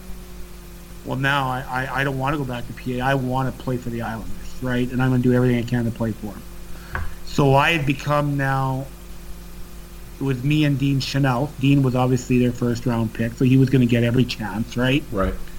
and um, Kenny Leiter retired during training camp, and that's what kind of springboarded or springboarded myself now into the mix, right? Mhm. And um, that's basically how it started. And then Dean and I became, you know, Dean and I still talk. Uh, you know, we, we we've reconnected here la- lately in the last couple of years, and. Uh, but him and I became roommates at the Miss- like Warren and Pat Amendola, who used to own Victoriaville. I don't know if you know any of that story or. Go for it, man. Oh well. Anyway, so I'm the I'm Dean's competition. Yeah. Dean is a more polished guy. Right? I'm just me. And I remember Terry bringing us into the office saying, "Okay, guys, you know, um, you're both fighting for the one spot, but we believe we're going to keep you guys, and uh, but we don't want you to stay. We want to get you guys out of the hotel, and you're going to go live with um, Pat and Warren Amendola." And that's where Bobby Basson stayed, Bryan Trottier stayed, uh, Jojo Parisi stayed. You know what I mean? Yeah. And I said, okay. So, and he goes, uh, the, Mr. Amendola is actually going to be picking you guys up here in about an hour. Um, I'm like, perfect. I'm just, ha- well, Dean is not happy because what do you mean he's got to go live with a family? Like, really, you know what I mean? And the Yeah. reason was is because whoever's not staying is going down to the minors, but you may come up. So Terry's and Mr. Torrey were like, you don't have to cut any bills off. You don't have to worry about anything. You just got to pack your clothes and leave Right. right? And so Mr. Amendola picks us up, and he picks us up in his Cadillac, his big Cadillac, Yeah. and he's got a big German Shepherd in the car. And it's fucking hot out, like it's September in New York, right? Yeah. Mhm. Muggy. So, and I'm very polite, I guess. I've always been, and I still to this day preach that, even with my own kids and even the players around me, and you know, just showing. Even though I may want to sit in the front, I'm always going to offer. You want to, you know what I mean? Yeah. Well, we we start walking the cart, and fucking Chinny just opens up the door and fucking sits in the front. so I'm sitting in the back with this fucking German Shepherd, and it's fucking sweat. It's hot. It's got you know drool. Yeah. I'm like, what an asshole. like we're gonna be freaking roommates, him and I. But I'm thinking in my head, have Yeah. in the back seat. So we drive to, we're driving, and Mr. Amendola, um, super good man, right? Yeah. So we come to the, we start driving. We're going into Lloyd. They lived in Lloyd Harbor, Mhm. and we start driving, and I'm like, holy jeez, there's some big homes out here. Yeah. Oh yeah. and they had a ranch style, and it was it was longer than a skating rink. 'Cause I remember sitting there going, "That's where we're living? Is that where you live, Warren, Mr. Amendola?" And he goes, "Yeah, you can, you can call me Warren." And I said, "No, I'll, um, I called him Mr. Amendola. I still do to this day, right?" Yeah. And Mr. Amendola, I go, "That's the house we're living in." I go, "That's bigger than the rink. That's longer than the rink." so we get in, we meet Pat, take off our shoes, and she says, "Well, that's an insult." Take it off your Because- shoes. Yeah, you leave your she you leave your shoes on. She said to us. Okay. It was to her, and we're like, kind of. I didn't know that, right? Yeah. Because basically you're saying that you're you should have we whatever. That's just their. So we leave our shoes on and we're walking, and I'm like, she shows us our. She we meet her, show us our room. You know, D- Dean and I had two rooms beside of each other, and uh, yeah, they and then we you know we sit down and and and Pat's like Warner, Pat and Warner like, well, we're gonna we'll lost two hundred dollars a month from you guys. Yeah. I used to take out my first year, so I was making I think eighty five thousand or ninety thousand, eighty five or ninety around there. I think it was eighty five actually, mm-hmm. but I had a bonus, whatever it was, and and I remember sitting there. I used to go to the bank there, and I used to put take out three hundred dollars, two hundred for my rent, and I used to keep the hundred for the next. That lasted me a whole two weeks. Wow. Oh yeah, didn't Wow. spend a dime my first year. Ate every ate all it never ate out. Ate. So here's some really funny stories now about my not being naive and so Chinny and I became really good friends through all this. Right, he got so because of his mishap of being getting hurt and Yeah. getting that that that, you know that shin disease whatever he had and gave me an opportunity to become a regular and you know his misfortune created I guess opportunity for me right? Yep. and but every so when we sat down with Pat when we when we were there now we're living there and of course you know the rules and and this is so funny. So we're sitting there and, and uh, Pat goes well every Monday family night so you guys will both be expected to sit with the family um, the sons come over so and and Rick Amendola their youngest had just gone through a divorce so he was back at home Okay. so basically they had three like adult guys living with them right Right. and so Monday's family night. Tuesday was Pat cooked, also. Wednesday, I believe, was poker and bridge night for the for Pat and Warren. So they went and did their with their friends, right? Mm-hmm. So we were on our own. Thursday was she would cook, and then Friday was piccolos. Pizza. we- If we were home. Yeah. okay and then we usually so a lot of times we played on the weekend but when we so so now pat warren protected me from dean because i was just you know every monday was like i the first monday dinner i was like like i i, I race to eat and leave the table mm-hmm. right well now our family nights so pat you'll be expected to be in the kitchen by 5 4.35 well, guess what time dinner was over at? Like, Like nine. Okay. I am like twiddling my thumb. I'm like, oh my god, this is painful, right? and guess what I miss by the end? That. you missed those Like- dinners. Oh, they because Pat started cooking, Mhm. and she would serve the salad with her, you know, and it would miss, and everybody would tell stories, and Chinny would bug me. It became a real awesome family night. Yeah.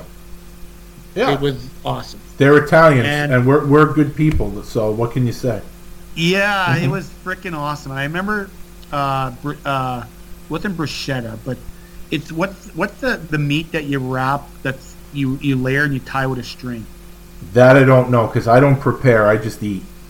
Well, whatever that was. So I have a like I have a I, I believe I have a soft heart, right? Mm-hmm. So I remember eating this this meal we were having, and I'm like, oh my god, Pat forgot the string in the meat. she made a, she did an oopsie. so I'm trying to pull the string out without anybody noticing me. But meanwhile, Pat, I mean Warren's watching me. So I'm trying to be like, Jesus, how do I get the string out of this freaking meat? Like, I can't believe she did this, right? and anyways, Warren, Warren's like, uh, Rich, uh, you worried about that piece of string? I'm like, and I don't say anything. And Pat starts laughing, and she's like, well, Rich, we have to tie it so the meat doesn't open up when we cook when I cook it. Yeah. She would just pull it out. I'm like, oh God, thank God. I was like, I feel bad for her, right? So there was that, and then my first night at Piccolo's, well, that was another like I just think of the stuff that I did. Mm-hmm. They they they must have talked to this for years because I I tell stories because I'd never fine dined. I'd never been you know my my our night out was KFC and McDonald's. Yeah. Goodbye. That was it. Never at a restaurant. If we were like, I don't ever remember being at a restaurant ever. Yeah. And we go to Piccolo's, and you know they don't give you a menu; they just wrap it all off, and I'm sitting there going, well, I have no idea what you know. It's all Italian food. I have you know. Have you ever eaten at Piccolo's, by the way? No, uh, the Piccolo's or, Piccolo's around here is like a pizzeria. It's not a fine restaurant. It's good food, but it's not a fine dining restaurant. Yeah, this was this was Piccolo's. Like it was one of the best on the island. It was rated like way up there. Yeah. And I order. Pat Warren said he's going to order for me. So they order like the all these desserts. This uh, you know cooked eggplant. You know you suck the leaves out, right? Mm-hmm. And then uh, calamari. So I'm looking at the food and I'm and I grab the, the calamari and I'm like, is this octopus? Because of the tentacles. Is this baby octopus? And and Warren goes, no, no, it's a sea vegetable. I go, what? He goes, it's a sea vegetable. I said, it looks like octopus. Like it's got tentacles. Look, look, like it's got like it looks like an octopus. and Warren's go, Rich, it's it's a sea vegetable. Why don't you try it and then decide if you like it? Well, I absolutely loved calamari, right? Mm-hmm. And I never knew I was eating calamari for probably half of that my hockey season.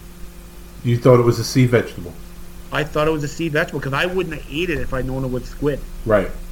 right? Mm-hmm. So that happens. And that so that was the big joke now after, which is funny, right? That's just it's cute, right? Yeah, yeah.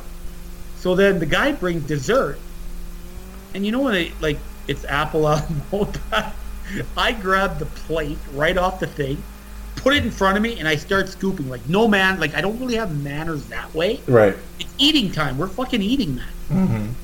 And he went to stop me, and I'm like, oh my god, this is the best apple pie I've ever had.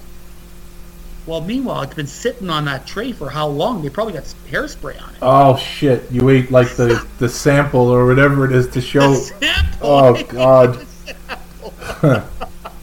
oh fuck. oh yeah. Oh my god. Oh god, yeah. So, Oof. anyways, so but obviously, as time you know moves on and you you you adapt and you learn more and. I used to look forward to obviously the Mondays and the Friday nights with the with the Amendolas. They were awesome. Wow, that's great. That's great stuff. So, so we're gonna we're gonna go to your uh, to your first season with the Islanders. So now you've made the team, and Terry Simpson is the coach who you've had you had a little bit of experience with uh, for that uh, those six games with Prince Albert. So, uh, and I think uh, had Rick Wilson made the jump to the Islanders also from, from Yeah, Prince did, Albert. yeah. So Yeah, did that make the transition a little easier for you having those familiar faces? Yes, it did. Like Terry got fired my first year. Yeah. Right. mhm. Yeah, yeah, he did. I remember that because uh, I was I was having a great, doing well until t- till till uh, Terry got fired, and then when Al came in, you know, my first year, obviously scoring. You know, I didn't score my first goal for a long time, but Right. you know, I remember my game in in L.A. where I, you know, you're playing against Gretzky and. That whole that was just crazy. I remember sitting there that because Gretzky had been traded so I guess you know, mo- I guess I don't know if you're going to ask this question, but moments, you know, your you obviously your first real NHL game, right? Mhm. And we always started in the West Coast there Yep. at that time for team building and whatever else. And I remember just sitting on that blue line, and I started the game when and Gretzky was on the other side, and I was just I went from being like I'm here and hair standing on my back of my neck to going, oh my god, that's Gretzky, Mhm. and just crapping my pants. I'm sure you're not the only one. And you know what? In that game, because I tried to hit him, because I had to fight Bobby Sawyer that game, I fought Jay Miller. Yeah. And Mick thought I was trying to take his job. Is that right? Yeah, Mick thought I was trying to take his job. He was like, "What are you doing? You're, are you trying to take my job?" I'm like, "They're coming after me because I went because in the it was either the I think it was the, right down the first freaking Gretzky. We were on the we were on the power play. They were on PK, and he had the puck for like 30 seconds, mm-hmm. and was going in and out of the neutral zone. And I looked at Nordy. I'm like, "Oh my god, he is awesome." and I got a whack on the back of the head from Simpson. he goes, he's not on our fucking team, Rich. now I'm like, uh oh, I gotta like make this up now. Yeah. So I'm gonna take a run at him, obviously, and that's what I did. And then all of a sudden, I had to fight fought. wasn't really a fight with McSorley. Jay Miller and I had a good fight, and Yeah. and then um, yeah, that was kind of the start of my first game. That was my first ever game. It was awesome. And your first, uh, so you also fought uh, Andrew McBain. I think that was at the Coliseum. Yeah, Do you remember that one? yeah, I do. Yeah, yeah, yeah. Just kind of, you know, I I don't I would never consider myself a heavy. Like I'm not a heavyweight. Like Right. you know, mix a heavyweight, bomber the heavyweight. I I fought like some of the you know like you know I, I, I because of my style and and being a shutdown defenseman, you know I I ended up playing against like the first or second line guy. They're the shutdown guy, right? Yep.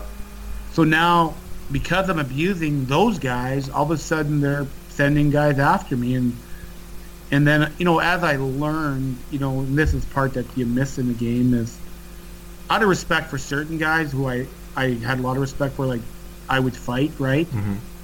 And some guys I just wouldn't. And you know, you know, my whole thing as a player was that if I can rattle their, you know, rattle them so bad that all they do is focus on trying to take my head off, Mhm. hopefully it gives us a better chance to win. That was my thinking. Right. So abuse the top guys as much as you can. Be hard on them, cross-check them, do whatever you got to do, and you don't really have to fight the heavyweights when you have to, but you can kind of pick and choose. But out of respect for certain guys, you always sometimes I, I definitely drop the mitch just to give them that right. Yeah. Um, in a game, you in a game against Philly.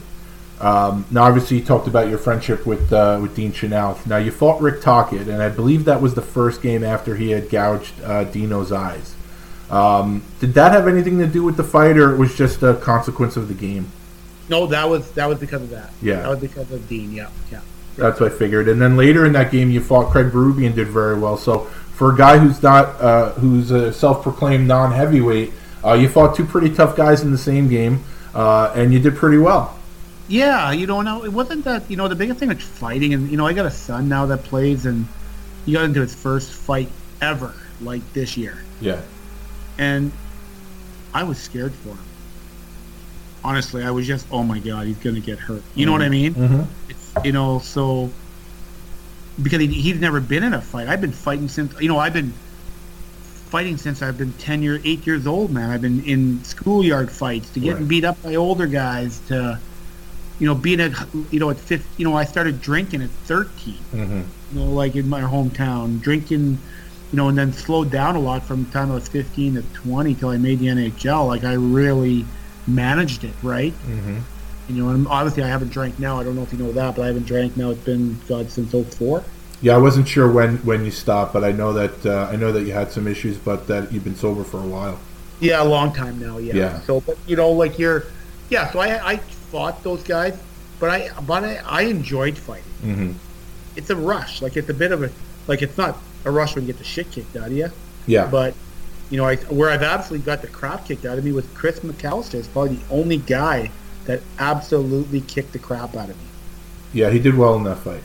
And then Eric kind of did the one fight. You know, Eric and I fought quite a few times, right? Mm-hmm. But one of the fights, he actually got me at the end of a shift, and I remember I just had nothing left, right? Yeah. So, yeah, But and going back to one of the things you said about your playing against you know the top line or the top two lines, it shows in the guys that you fought because while you fought a Jay Miller and a Jay Caufield and a Rick Tocchet and a Craig Berube, you also fought guys like Ulf Dahlen, which I don't know what he was thinking. Uh, also, Bobby Smith challenged you in, in a fight, so I guess that's just a residual effect of some of these guys. They don't know you; you're a rookie, and you're you're busting in their balls and everything. So, Yeah. and Yeah. Bobby Smith was he was a great all around player, but I guess he finally had enough and he challenged you, which again was not a smart move on his part. no, I actually KO'd over my leg, didn't I? Uh, basically, I don't know if he, it was a KO or a TKO, but uh, Yeah, I, do. Yeah, yeah. It was a TKO. Wasn't a KO. Was a TKO. He he, he got his bell rung. I remember that. He Yeah. dropped. And, and Yeah. so that season, you set the single season rookie penalty minute for the Islanders, which still stands, and I guarantee will never be broken with the No. way the uh, the game is. Uh, I'm sure you knew that. I don't know if you knew that's the seventh highest single season total in the team history. It was it was higher. It's been passed by a few guys since then, but it's still Yeah. the seventh single season, seventh highest se- single season total in the team history. So you're still top ten in that. So. Uh, um, What was your take on the? It was your first taste of the Islander Ranger rivalry. What was that like? Uh, well, we did it. You know what? In in our in our exhibition games, like we we played right in the Yeah. in blue and white, whatever you want to call it. Yeah, It was It was well, the games took forever because all it was was fights. yeah, It was a complete fucking cage match, yeah, and it kind of carried on all those. You know, you know the Ranger Islander rivalry is just it's I. It's it's not. I don't even know how you can explain it Yeah. to people because I don't know if there's ever, ever been. Is there any ever been a rivalry like that ever? I mean, to me, when I was growing up, there were three in hockey. It was Islanders, Rangers, which of course I'm partial to.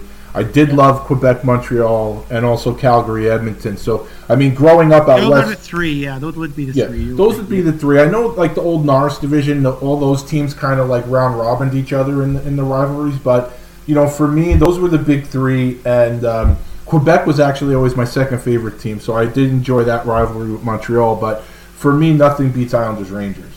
Well, yeah, the, you know the difference too. Like, I can tell you there wasn't a lot. Like at the Ranger Island there was fights in the stands. Oh yeah, yeah. By the end of the third period, I remember we'd be by the last ten minutes of the game, guys were surveying up in the stands because there was fights going on all over. Oh, absolutely, Yeah, it absolutely. was awesome. It was mm-hmm. awesome.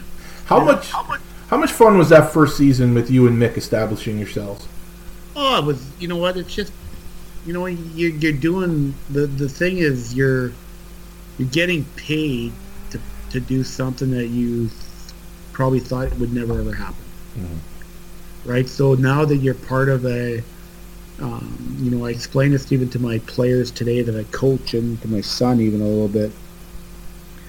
You know, whether you and this is the uh, I believe like even within the league that we coach and the envy that we sometimes as NHLers get labeled is because of when you're when you're when you're part of a very small percent for years, right?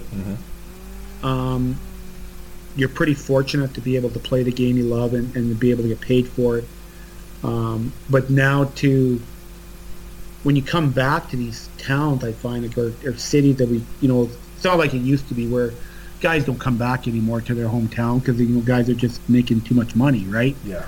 And they go to Florida and they go wherever, and um, you know when we came back, you know, partly because that's just what we did. I don't even know why we did, but we just that's what the way it was, right?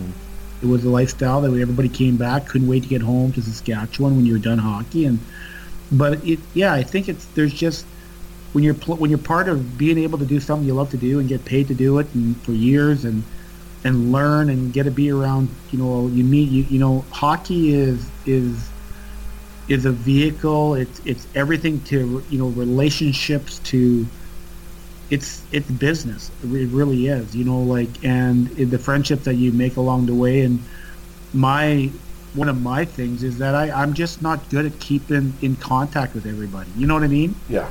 I just, I just, I was kind of, you know, when you, when I look back and I think, geez, why wouldn't I got stick signed by Bossy? Why would I never did any of that? Yeah. And as much as I was a, a fan of them, it, I I never did that, and I don't know why I never did. Like you know, like um, you know, it's like my son, like Garrett, even with with Mark, right, being around Mark and you know, and, and giving his stick away here in Saskatoon. Jesus, like just you know, yeah, just crazy stuff. But you become part of that group where a small percent, and I and I explain like this to people that whether I like it or not, we're considered high achievers if you play in the NHL. Would you agree? Absolutely.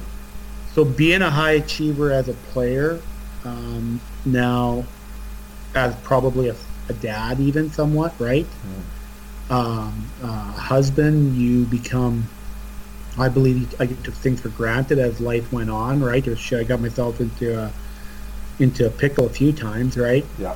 and you know um, you you because of being a high achiever now as a coach and i tell this to my young guys and i tell this to their parents i don't like mediocre people Yeah.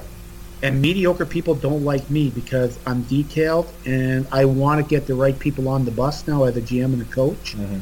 so whether i like it or not usually once I put my mind to something and I get all in committed, I go to another level that most people probably have never been to. If that makes any sense. I'm not trying to be arrogant about it, but No.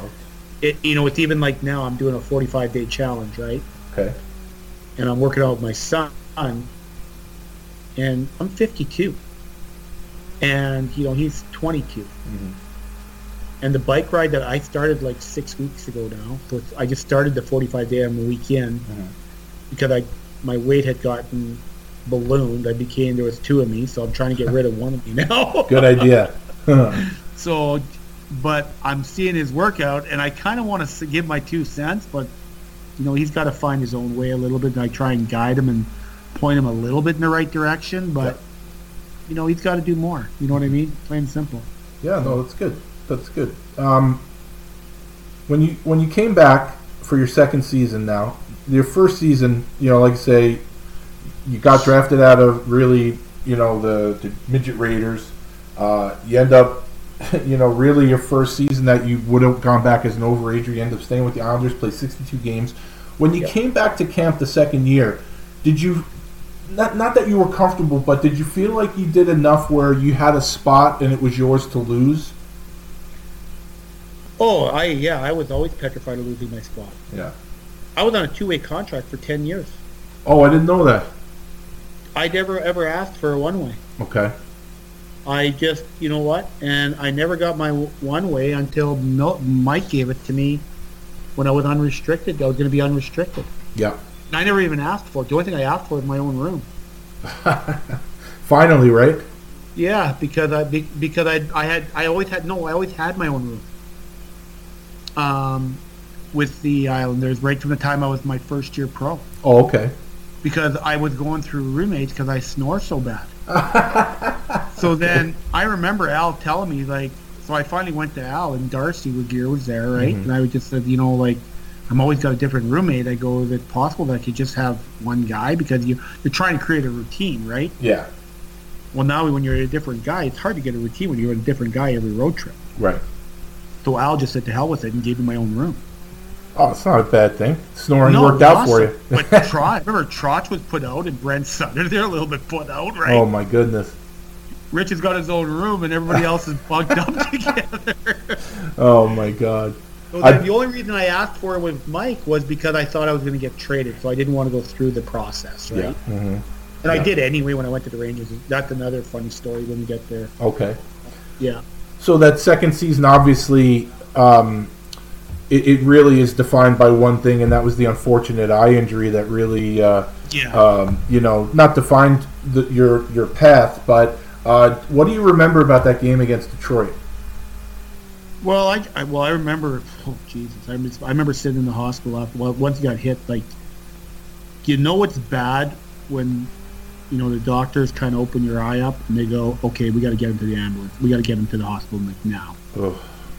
And I remember getting to the hospital and sitting in the on that table, and I still had my equipment on, and the doctors weren't far enough away that I could hear them Okay. and there was two of them, and they were going to take the eye. Oh shit. And I was like, "Holy fuck!" I didn't. But I was. I remember sitting there going, "Please God, please don't like, just please don't let them take my eye. Like I don't want to lose my eye." Yeah. And because they were worried because the pressure was so hard, high in it that your, you know, obviously your eyes look in sync, right? Yeah. And if it would have like basically popped, I guess, whatever you want to call it, because of the pressure, Mhm. it could affect my good eye. So they were going to take it, and they end up. The doctor said the one doctor was saying, "Well, let's let it sit for another hour or two, and see if we can get the pressure. We'll we'll start going down on it." And so I would end up being yeah. So I end up being in the hospital there for ten days, I think. and then obviously I knew I had a vision problem, right? So, um, you know, I remember, I remember my I had an Italian guy that was my roommate at uh, what what's the, the hospital? At the Winthrop? Is it Winthrop? Yep. On the island, Winthrop. That's where I Yep. was. I I believe Mhm. that's where it was at Winthrop. That's where I was. I was there for ten days, and and I remember I used to get the because I was only second year. I was still young, right? Yeah. And you know, I still didn't know that my career was in jeopardy when I was in the hospital. I just thought I had an eye injury. And I thought my eye was going to get better. Yeah. But you know, I couldn't even pour a glass of you know water to myself because I'd spilled because I because my depth perception was gone. Right. Right. I lost my, I lost all my central vision.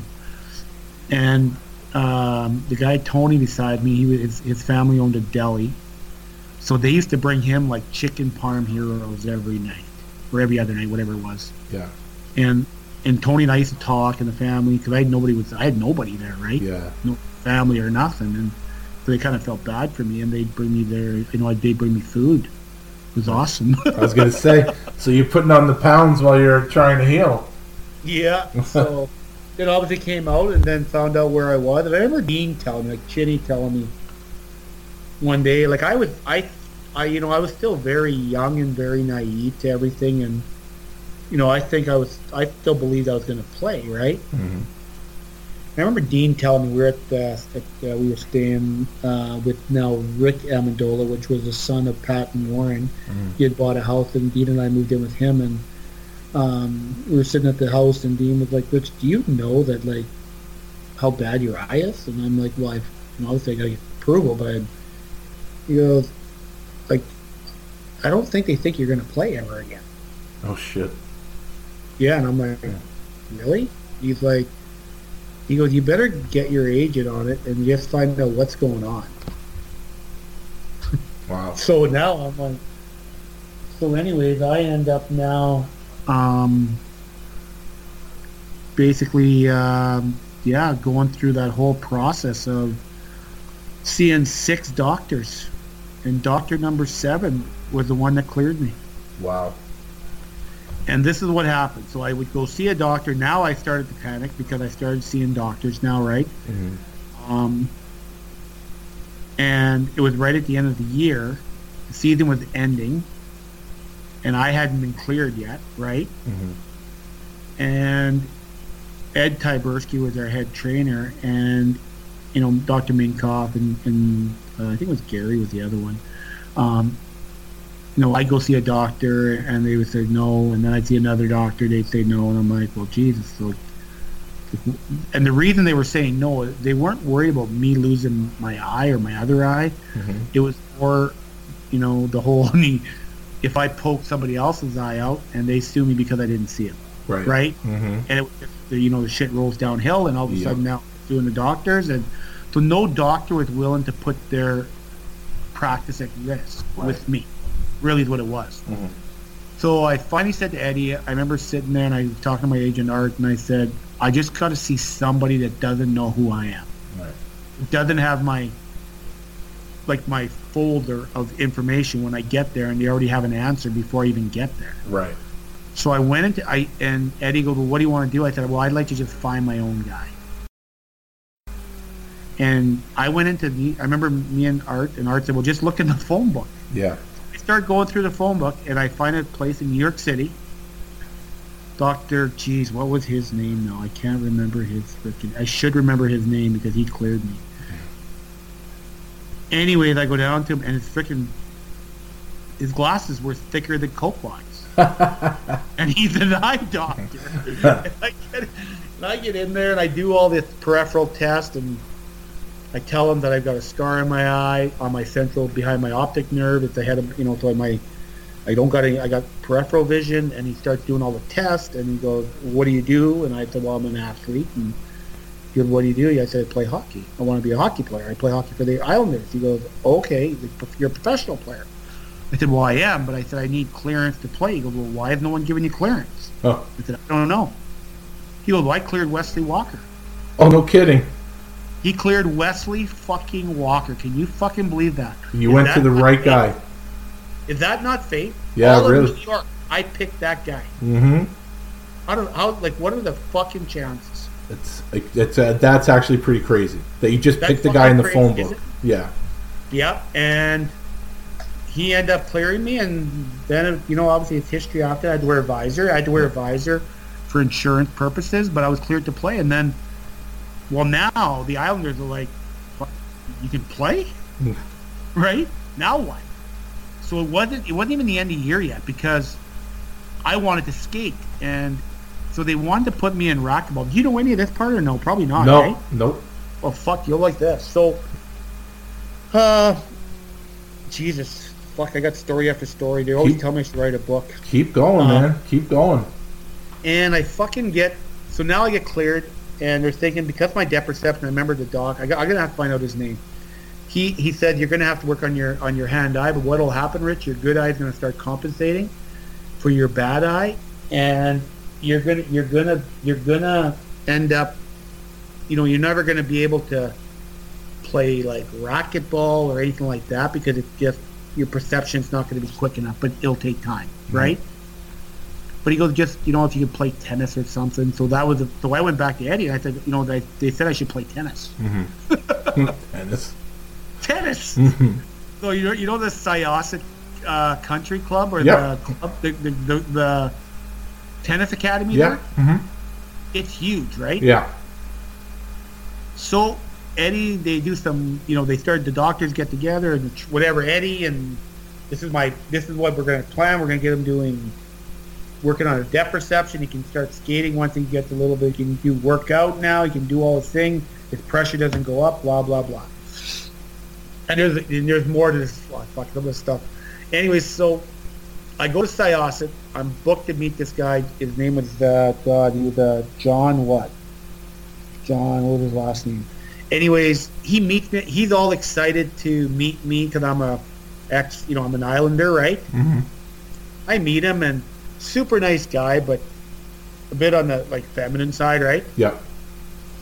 So I ended up calling him after, you know, and we his nickname and him and he called me like he called me Rich, but I always called him Beth, right? So the first day we go, we go out there, and he's excited, and he's in his in his tracksuit, and I'm in shorts. I got blue shorts, an Islander T-shirt. You know, I got my mm. socks pulled up to my top of my cap. Oh, I wish there were pictures. Oh, and I get in there, and he gives me a racket. He goes on the other side, and we start hitting the ball back and forth, and I can't hit the I can't hit the fucking ball. And he is, you know, you think about uh, what's the word I'm looking for? Very uh, throwing his hands up in the air. Animated. and mm-hmm. he's like, "What the fuck have I got here? I thought you were an athlete." That's the impression. He's he's like he's stressed right out. Yeah. We do this for like 15 minutes. I'm supposed to be there for an hour. He goes, "I can't do this anymore." and I'm like, "What do you mean?" He goes, "I need a break." I said, "Okay." He goes, "No, you just just leave and come back on Wednesday." No kidding. So I fucking leave Yeah. with my tail between my legs, feeling like shit. Yeah. right? Because now I look like I have, I just, I basically just uh, embarrassed myself, right? Yeah. So I come back on Wednesday, and you know the academy's huge. Like that Syosset Academy's freaking huge. Yeah. Like there's courts all over. Mm-hmm. I was looking for a court. I think it was 21 or 22 or something. Mhm. And you know, the first day, John meets me right at the front and escorts me to the court. I'm like, uh, I'm here to meet John. They're like, John. So John's their their pro, right? Yeah. So John, I'm like, well, where is he? And they go, well, he's in court. He's at court. Uh, I think he's at 21 or 22. I'm like, where's that? And they're like, well, you go down here, and I'm like, it's like a maze. Yeah. I can't find anything. I can't find him. Well, I come and I finally kept finding him, and he's sitting on a ch- in a chair in the middle of the court, like one of the sides. Yeah. And he's got all those. Well, what do you call those ball things to keep the tennis in? Ball rocks, whatever they are. Yeah. I don't play tennis, so I just call it the ball basket or something. Ball basket. Yeah. He's got like at least ten of them around his chair. Yeah. And I'm like, I walk up and I'm like, hey, John, how's it going? He goes, yeah, good, good. Rich, goes, "I've been-" he goes, you haven't left my mind since you left here. he goes, buddy goes, you know what? I said I was going to work with you. I've worked with the best. And this is just going to be another challenge for me. Okay. So guess what he coached? what? Ivan Lendl, Agassi. Oh, okay. So now he's working with the opposite.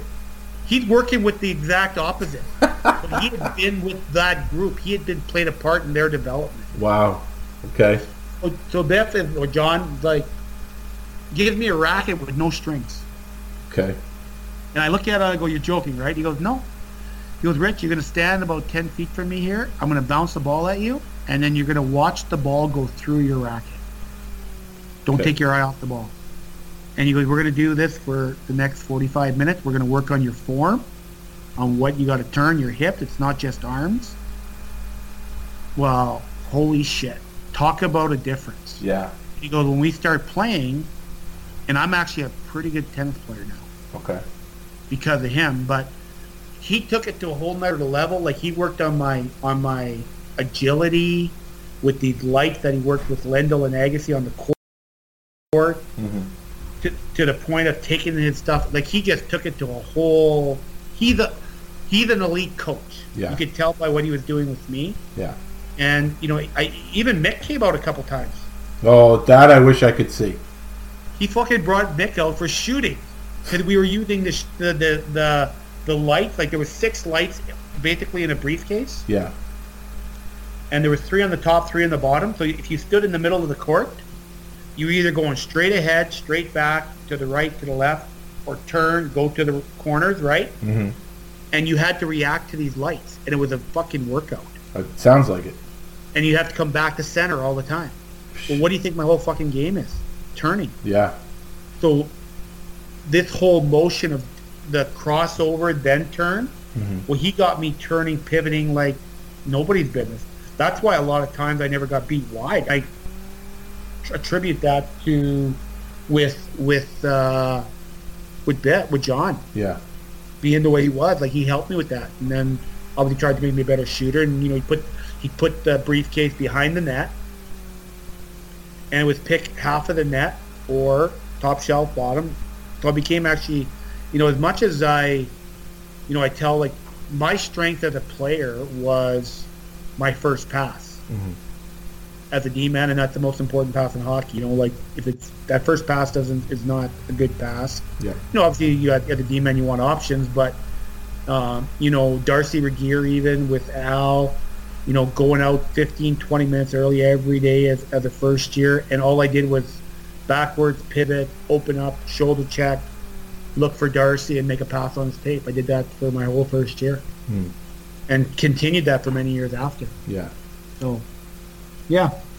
So funny story, yeah. but Yeah, John just helped me. Yeah, and became actually not a bad tennis player, and yeah, it was awesome. And then That's- got, we got back into playing and had to wear a visor.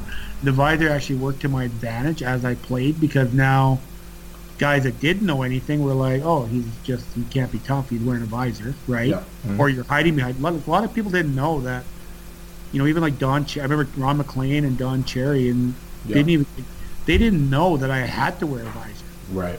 Right. They didn't know that I that I'd lost all my central vision.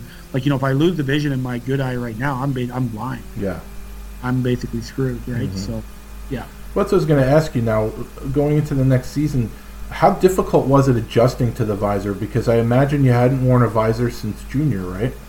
Yeah, so it wasn't honestly it wasn't bad. Honestly, you know, and I had I couldn't wear a small visor. I had to wear like a, almost like a full eye tech a little bit that came down to my nose. Yeah. And and partly, so when I look back now, like you, you think about the chances, I guess, as a you know you're playing the game and you remove your helmet to fight. Yeah. Like if I've got my eye, so I actually, um, I tried to change even and go a little bit more left after a while Mm-hmm. because I was always trying to put to make to lead with to to show my bad eye instead of my good eye Right. because if I went right, I was now exposing more of that eye, right? Yeah. So I had to kind of, so I kind of became more of a lefty after a while, southpaw, which actually works to your advantage anyway. Definitely. Now, your Yeah. your first fight that season was actually against someone we talked about already, Jay Miller. Um, going into going into the season, knowing, you know, you're wearing the visor and everything, but I guess in the back of back of your mind, you know you're going to have to fight at some point. It's just with the way you play, it's going to happen. Um, was there were you hesitant about that? Was there any trepidation? And when it was finally over and you said, "Okay, I'm good," like was it a, was it like a big relief? Um, no, you know what? It wasn't. I, I can't. You know, honestly, it was. It never crossed my mind. I, I was just happy to be playing again. Yeah. That was more than anything. It was. I was basically. It's. You know, I went from almost losing uh, the game itself. You know, to being able to just play again. So there was no hesitation on the fighting, and I know. I remember Eddie, the trainer, telling me to, to try and manage myself a bit better, right? Mm-hmm. But you really can't. Once Yeah. you get in the heat of the moment, you're playing the game. You forget about all that stuff of what to manage, and you know what I mean. I'm sure if you talk to any a lot of players, once the emotion sets in and all everything else, and it's really hard to uh, to do. You know, to, to sit there and say, "Well, I'm, I'm going to go." Whenever you start planning stuff, it's it doesn't usually turn out that way. Right. So, yeah. So, yeah. So, but it was, yeah, no, not at all. Just excited to be playing again. And it was just awesome to be able to wear an Islander jersey again, right? So, Oh yeah. So we talked about your first NHL game. We talked about your first NHL fight. We talked about your first NHL fight with the visor, and now we get to talk about your first NHL goal in Edmonton. Tell me about that. oh, it was awesome. it was like, first of all, it's like, I hope it happens soon. Yeah, right. And we had actually my hometown had a, or my yeah they actually had a bus. They basically brought a busload of people there. yeah. So there's was a whole busload, and you know Ray Ferraro made a pass from behind the net, right? And yeah, it, it was just the best feeling in the world to kind of get the you know monkey off your back, I guess. Because when Al took over, and here I forgot to go through this. Al when Simpson got fired, and then Al took over, Al cut all my ice time, and I lost all my confidence. And uh, lucky Wills was still there, right? Mm-hmm.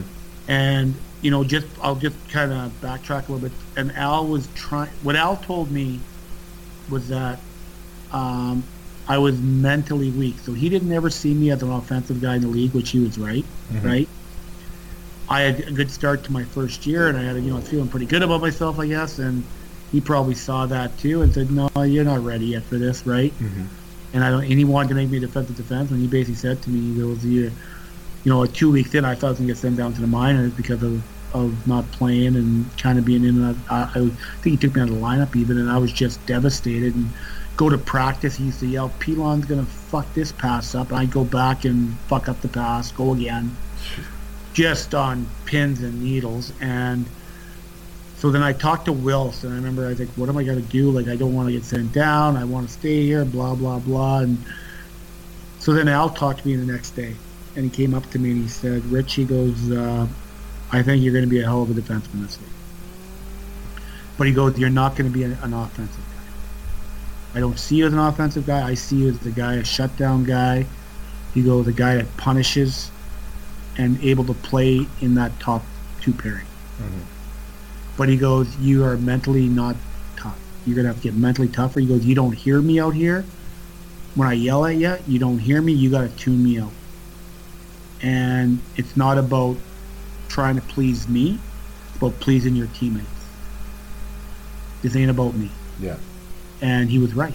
Mm-hmm. And I had turned into just wanting to please him because I want, and that's not, and that's why I tell players now. I said your job is not to, yeah, you we give you guys guidelines, but your job is to make sure that your teammates are are happy with you. Right. Really, right? Mm-hmm. not you know yeah we want the coach happy but really at the end of the day you want you got to be you got to get where where do you get the biggest respect it's from your teammates Yeah. when your teammates talk well of you and talk highly of you well that there's no better feeling in the world than that Right. We're seeing some shit now with that that the lipstick kid right Yeah. Yeah. Mm-hmm. like what a piece of shit kid like really Yeah. like if, if that was my fucking kid Oh yeah. if that was my fucking kid right now i'd have him fucking by the fucking throat Yeah. and i'd be kicking him in the ass Yeah. Like you know, the, so disrespect. Like you know, like like I joke, like I joke about stuff. I was talking about this. You know, I joke about some stuff where I, you know, if I cross the line in in our house, yeah, but I don't put anything in writing to the point, and I do it as a joke. Yeah. He's not joking. I don't give a shit what anybody says. He's Yeah. not joking about that stuff. He actually feels that way. Yeah. Really, right? Yeah. So, what? So what Al, Al tried to do? Al tried to say, "Listen, Rich, just what you're going to be. If you want to be a defensive defenseman, I said, Al, just tell me what you, you want me to do." Mm-hmm. He goes, "Oh, Rich," he goes, you're going to go from basically your, our our own end, our D, our D zone, to the offensive zone blue line. And he goes, you're to. He goes, I don't want. I don't care if you score goals. I don't care if you're not going to in the power play, but you need to punish and take care of your own man." And, be, and he he goes, if you want to learn, I'll teach you. And that was it. And he just took me under his wing basically with Darcy and and Rick and and basically molded me kind of into a real defensive defenseman, punishing blue liner. How um, how difficult was it that first year? Uh, you already touched on the fact that uh, a lot of people didn't know that you needed to wear the visor, and now the people who knew knew you and knew your style now. Um, you know, hockey players are not shy on the ice throwing chirps around. Uh, how how frustrating was that? I'm sure you heard a lot of a lot of chirping the whole year about the visor. Um, how, how was that process uh, for you psychologically? Fucking didn't bother me a fucking sniff, man. Oh, okay. I, you know what? I, I, I was never a talker on the ice because I'm a ter- well, I'm better at one-liners now. But Mhm. as a player back then, I, I didn't have any one-liners. Yeah. My only one-liner is "fuck you." It's effective. And you know, but I my biggest thing was that smiling at guys and kind of winking at them and giving the blow a kiss at them. You know what I mean? Yeah. hmm And just get under guys' skin by just being dirty. Yeah. You know, playing you know beyond the rules, right, and getting away with it, right. Mhm. That's what I became good at when, especially when there's only one ref, right? Yeah.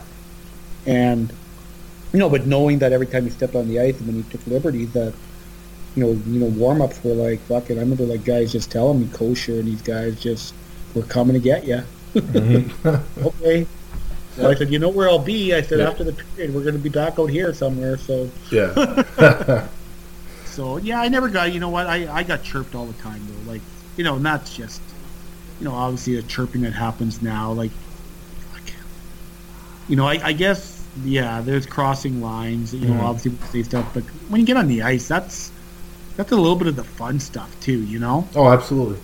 like Mhm. it's part of the it's part of the you know like getting under guys' skin. Like you know what I, you know I, I had a kid this year that said he banged this other guy's uh, sister, Oh shit. another team. And he was saying that she was a brutal fuck. the guy was losing it. oh my god. Oh. The kid got in trouble. Did he really? Yeah. What the fuck?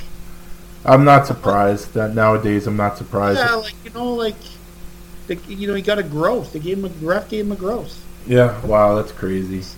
Like you know what I mean? Like yeah, just dumb. But like you know, when you there, are, I guess cultures. It's now that's Yeah.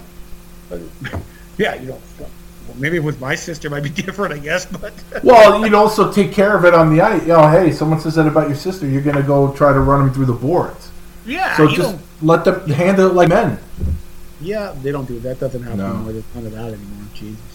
Well, I think it was around this time in your career that you, you got your you got a place with a couple of your teammates, and I've heard some pretty good stories that I believe you used to live with Mick and Dave Chyzowski. Yes, I did. Yes, That- and uh, Mick has been a guest, and Chizer has also been a guest. So, I guess if if you had to give me one great story about when the three of you lived together, if you had one that you had to tell someone that would sum up the time that you guys lived together, what would it be? Um, I don't know if I can say this actually. Well, don't It- don't. I'm not looking to get anyone in trouble. It's not bad. It's not bad. But I don't know what, what it was a funny story because Chizer was so scared. Okay.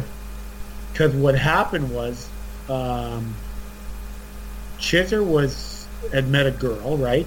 Okay. And she had a boyfriend. Okay. And for whatever reason, this boyfriend found out where we lived. and Mick and Marilyn, Marilyn was well Mick's ex-wife now, Yeah. but Mhm. um, were we we lived upstairs, and Chizer fucking came. Like this guy called him and said he was gonna like fucking come and get him. No shit. You know, Chizer was 18 years old. He was Yeah. young, Yeah. right? He's fucking young. Yeah. He comes running up the stairs, and I guess fucking Mick was in the middle of you know what. and he barreled in, and he was gonna sleep with them. Little fucking menage a trois, and Marilyn didn't even know he was in it. But I didn't have a menage a trois. But No. he, he, Mick said that him and Marilyn would go sleep downstairs. So then Mick and Marilyn went to sleep down in Chizer's bed, oh. and Chizer slept in their bed. Oh my god, that yeah, that's that's a pretty good story.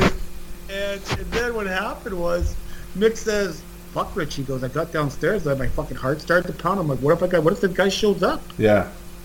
Yeah, it's fucking funny. Did he ever Yeah. show up? No, he never did. Oh, okay.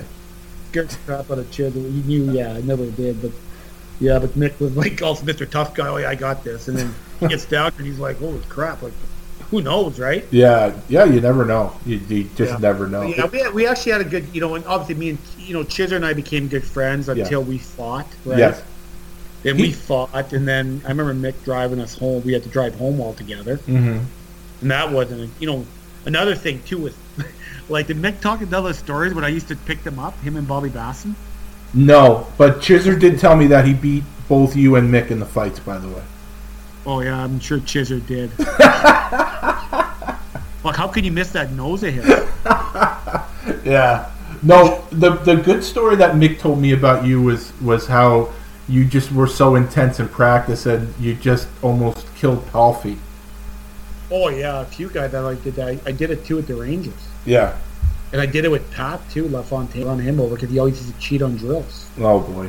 But what they didn't know was that Al was the one that was putting me up to stuff. Oh, is that right? Yeah, so what Al would do, and now this is what I learned as a player, and after that, Al was really, like, he was awesome. Al was mm-hmm. just, so Al, when you were losing, Al was like comforting. When you were winning, he was like a drill sergeant. Yeah. He was hard on you. So what I what, what I've learned from Al, you know, one of the best coaches of all time, Yes. and I remember talking to Al back after, you know, you get older, and he just said that. I remember him, and even, you know, like, the time to coach is when you're winning. That's when you can just press and mm-hmm. you can push. When you're losing, you, it's all about picking them up. You got to pick you up, and you got to be the patter on the back. Yeah. You know, some the odd guy may need a kick in the ass, but you know, as a team, you need to be kind of loved more. You know what I mean? Yeah, absolutely. And you know, the coaches that think they're they're gonna punish, like you know, and that's one thing I learned here, even at this level, is punishing a team for losing. Is you want to lose a team, do that. Yeah.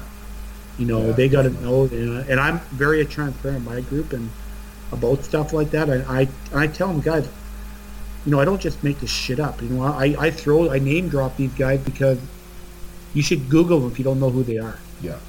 right? Mm-hmm. So it gives me some validity with with these players that, you know, you can't tell me what it takes to play in the NHL. It's like my son.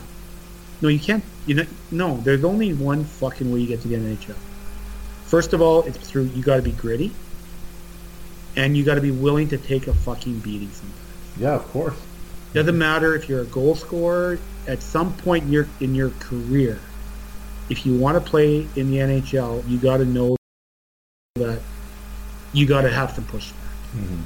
Because the, the good the, the guys that are just going to be ah, I'm just going to make collect the paycheck and get there, and it's not going to happen for you. Yeah. And the only way you move up levels is what's set because there's a lot of good hockey players now. Uh, even in our day, there was a lot of good hockey players and fast players. You know, Yep. Um, the, the guys that were the guys that give up, it's like were the guys that pushed back on you. That's what created the game. That's what made it fun, Yeah. right? Mm-hmm. You know, so um, you know, with you know, with Mick, I think, in going back to Mick and and and my practicing, that was Al. Just I remember him coming to me if we'd be on a winning streak, he'd be like, like Ray would get a big head, right? Mm-hmm. And he'd be like Rich or, or Stumpy or Benoit Hogue. He'd be like, yeah, I'd fucking wake them up a little bit, get him, get him to engage. Well, I would go slew foot him or something. now the wolf fight was on, Yeah. right? Well, now they're competing again, Yeah. right? So yeah, it was pretty neat. That was awesome. He was good at just he knew, he just knew how to push buttons.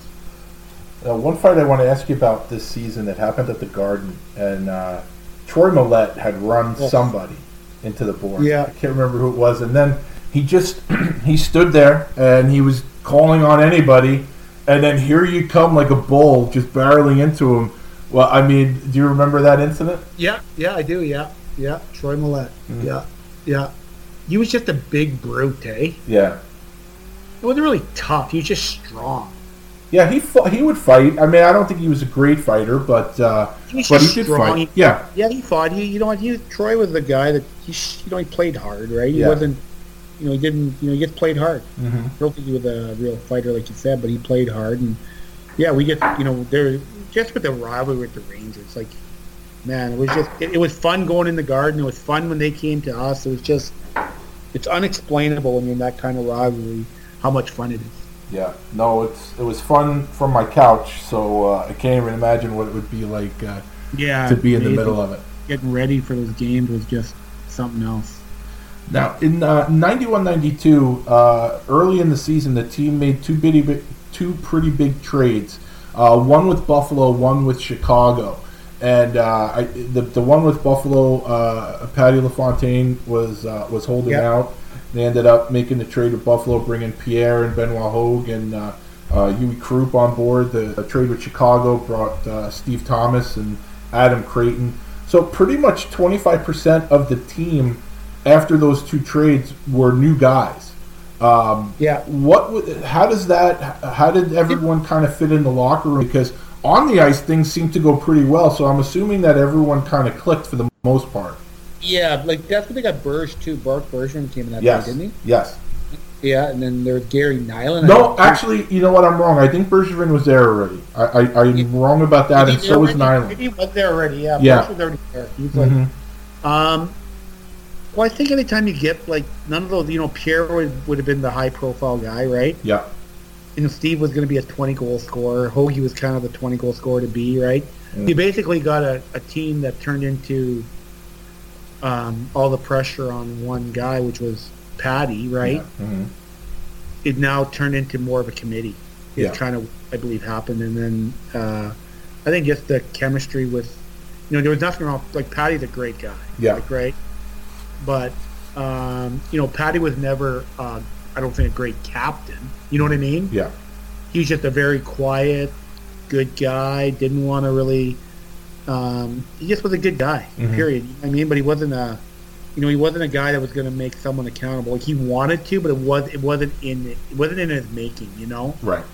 but he was just a you know obviously a great hockey player with uh, you know and just a great person. Actually, just a good human. Um, Later that season, you had a nice, uh, I think it was a home and home uh, fights with Brendan Shanahan, who was with St. Louis at the time. You remember those fights with Shanahan? Oh yeah, Shanny was like probably one of the guys you fight that. You know, I like to get the fights, get in and get it done now, and just move on. Yeah. right? hmm Well, uh, Br- uh, Brandon was a guy that he liked the long fights, Mhm. right? Yeah. He liked to get into a fight. He liked to, you know, tie you up, and you, you're you're scratching and clawing to throw punches, and um, you know, Brandon was a, one of those guys that you just he was he was tough. Yeah. He was for pound for pound. He was a tough guy. Just he and he fought a lot of tough guys too. Yes. but he was but he was he was he was he was uh what's like uh fuck he, he he was he was a grappler I guess kind of you know what I mean Yeah. hmm he was a grappler who threw punches and I'm not a grappler I'd rather just punch and then which whoever you fight you throw as many as you can as fast as you can and that's it Yeah. you know hmm um and and and Shanahan was the other way and he, but he was the guy that I respect very much because I thought he was he was just a you know he's just he was just a tough hockey player. He was a guy that showed up every night. He, he fought. He wasn't afraid to fight. Um, and you know obviously he's obviously a very smart man also because he's he's obviously you know even I think once he became with the Devils and everything else and getting to to St. Louis, he's just got that knack for leadership, right? Yeah. Yeah. So Yeah. next season is a fun season. So right off the bat, um, you had a teammate this year in 92-93 who is arguably one of the funniest guys, and I don't even think he tries to be funny, but he's just funny. And he's one of the most beloved players who's ever played for the Islanders. Give me a good Darius Kasparaitis story. I still I talk to Darius like once a week. I, I mean, I, I, I'm listen. I'm I'm unabashedly pro North American player. I'm pro physical player. I, I I'm very much like that. uh, European players generally have to win me over. And I think Darius won me over after his first shift. I mean, what? Aside from his on ice stuff, the few times I had spoken to him, he was such a funny guy, and everybody always has a good Darius story. My Darius story was when I I got a lot of Darius stories, but the one that really stands out with with Casper Mm-hmm. is um, I don't know which t- we were on the road, and you know we we you end up like getting to your keys and getting your keys and um for your hotel rooms when you when you first land get to the well when you get to the hotel right? They're all lined up on a table and Yeah. so I'm like you know what? I'm getting Casper and Scott a chance. I'm gonna hide in your room. So I'm gonna take your keys get there quick right? So I got a couple guys to kind of distract them. I grab their two keys. So now when they get there they're like they can't find their keys. So they think oh they got now they got to go to the front desk. So someone took their keys. Yeah. Meanwhile, I've gone up to the room and I'm hiding in the shower. so what's the first thing guys do when they get off the road trip? They go take a dump, right? Yeah. Mm-hmm. You just pull the shower curtain, and I did it to Jeff Norton, absolutely scared the living daylights out of him. and you go, hey, just as they're mid drop. Yeah. So this is kind of funny. So I'm I'm in the shower, and there a Casper comes in. LC's not with him. Okay. He's by himself. And he's singing in Russian and he's singing away. And I'm like, well, Christ, he didn't come in here. I'm thinking, and he keeps singing, and he's not, and I, and he's like, all of a sudden he's putting on the cartoons, and he's watching uh, Looney Tunes, right? Uh-huh. Like, and there's no chance yet. Like LC's not there yet, and I'm like, Jesus Christ, what's he take? Is he gonna come in here or what? Yeah. and I'm waiting, and I'm getting impatient, and all of a sudden I hear I'm going to mock him a bit because his Russian is. Yeah. He must be looking at himself in the mirror, and he's going, uh, "Darius, you're a beautiful man. You're a beautiful man, Darius." so I'm trying not to laugh. And he must be turning around, like spinning, and he's going, "Oh, look at that ass, Darius! You got a beautiful ass, Darius." And he's talking to himself, right? Oh my God.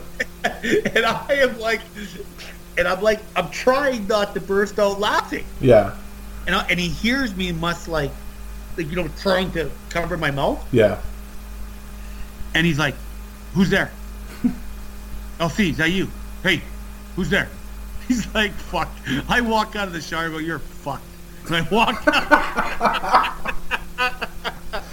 Oh my God. That's tremendous. and he's like, "Chief, what the fuck you doing in there?" He's like, Oh my God.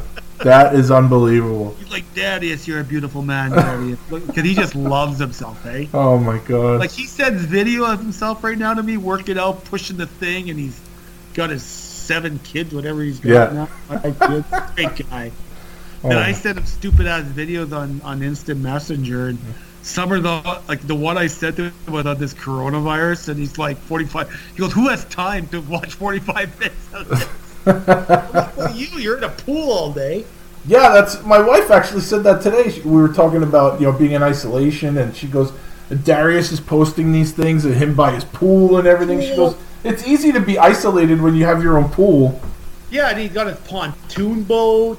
Mm. I'm like, talk about living the life, but he's a good man. No, I, super good guy and just funny and I have a lot of Darius funny stories just how he just a good person him being obviously him and I being D partners for that good run and yeah, you know just watching his back and you know we we learned because of you know the way we played and Casper and I you know he's the one that we taught each other without even knowing we were teaching each other.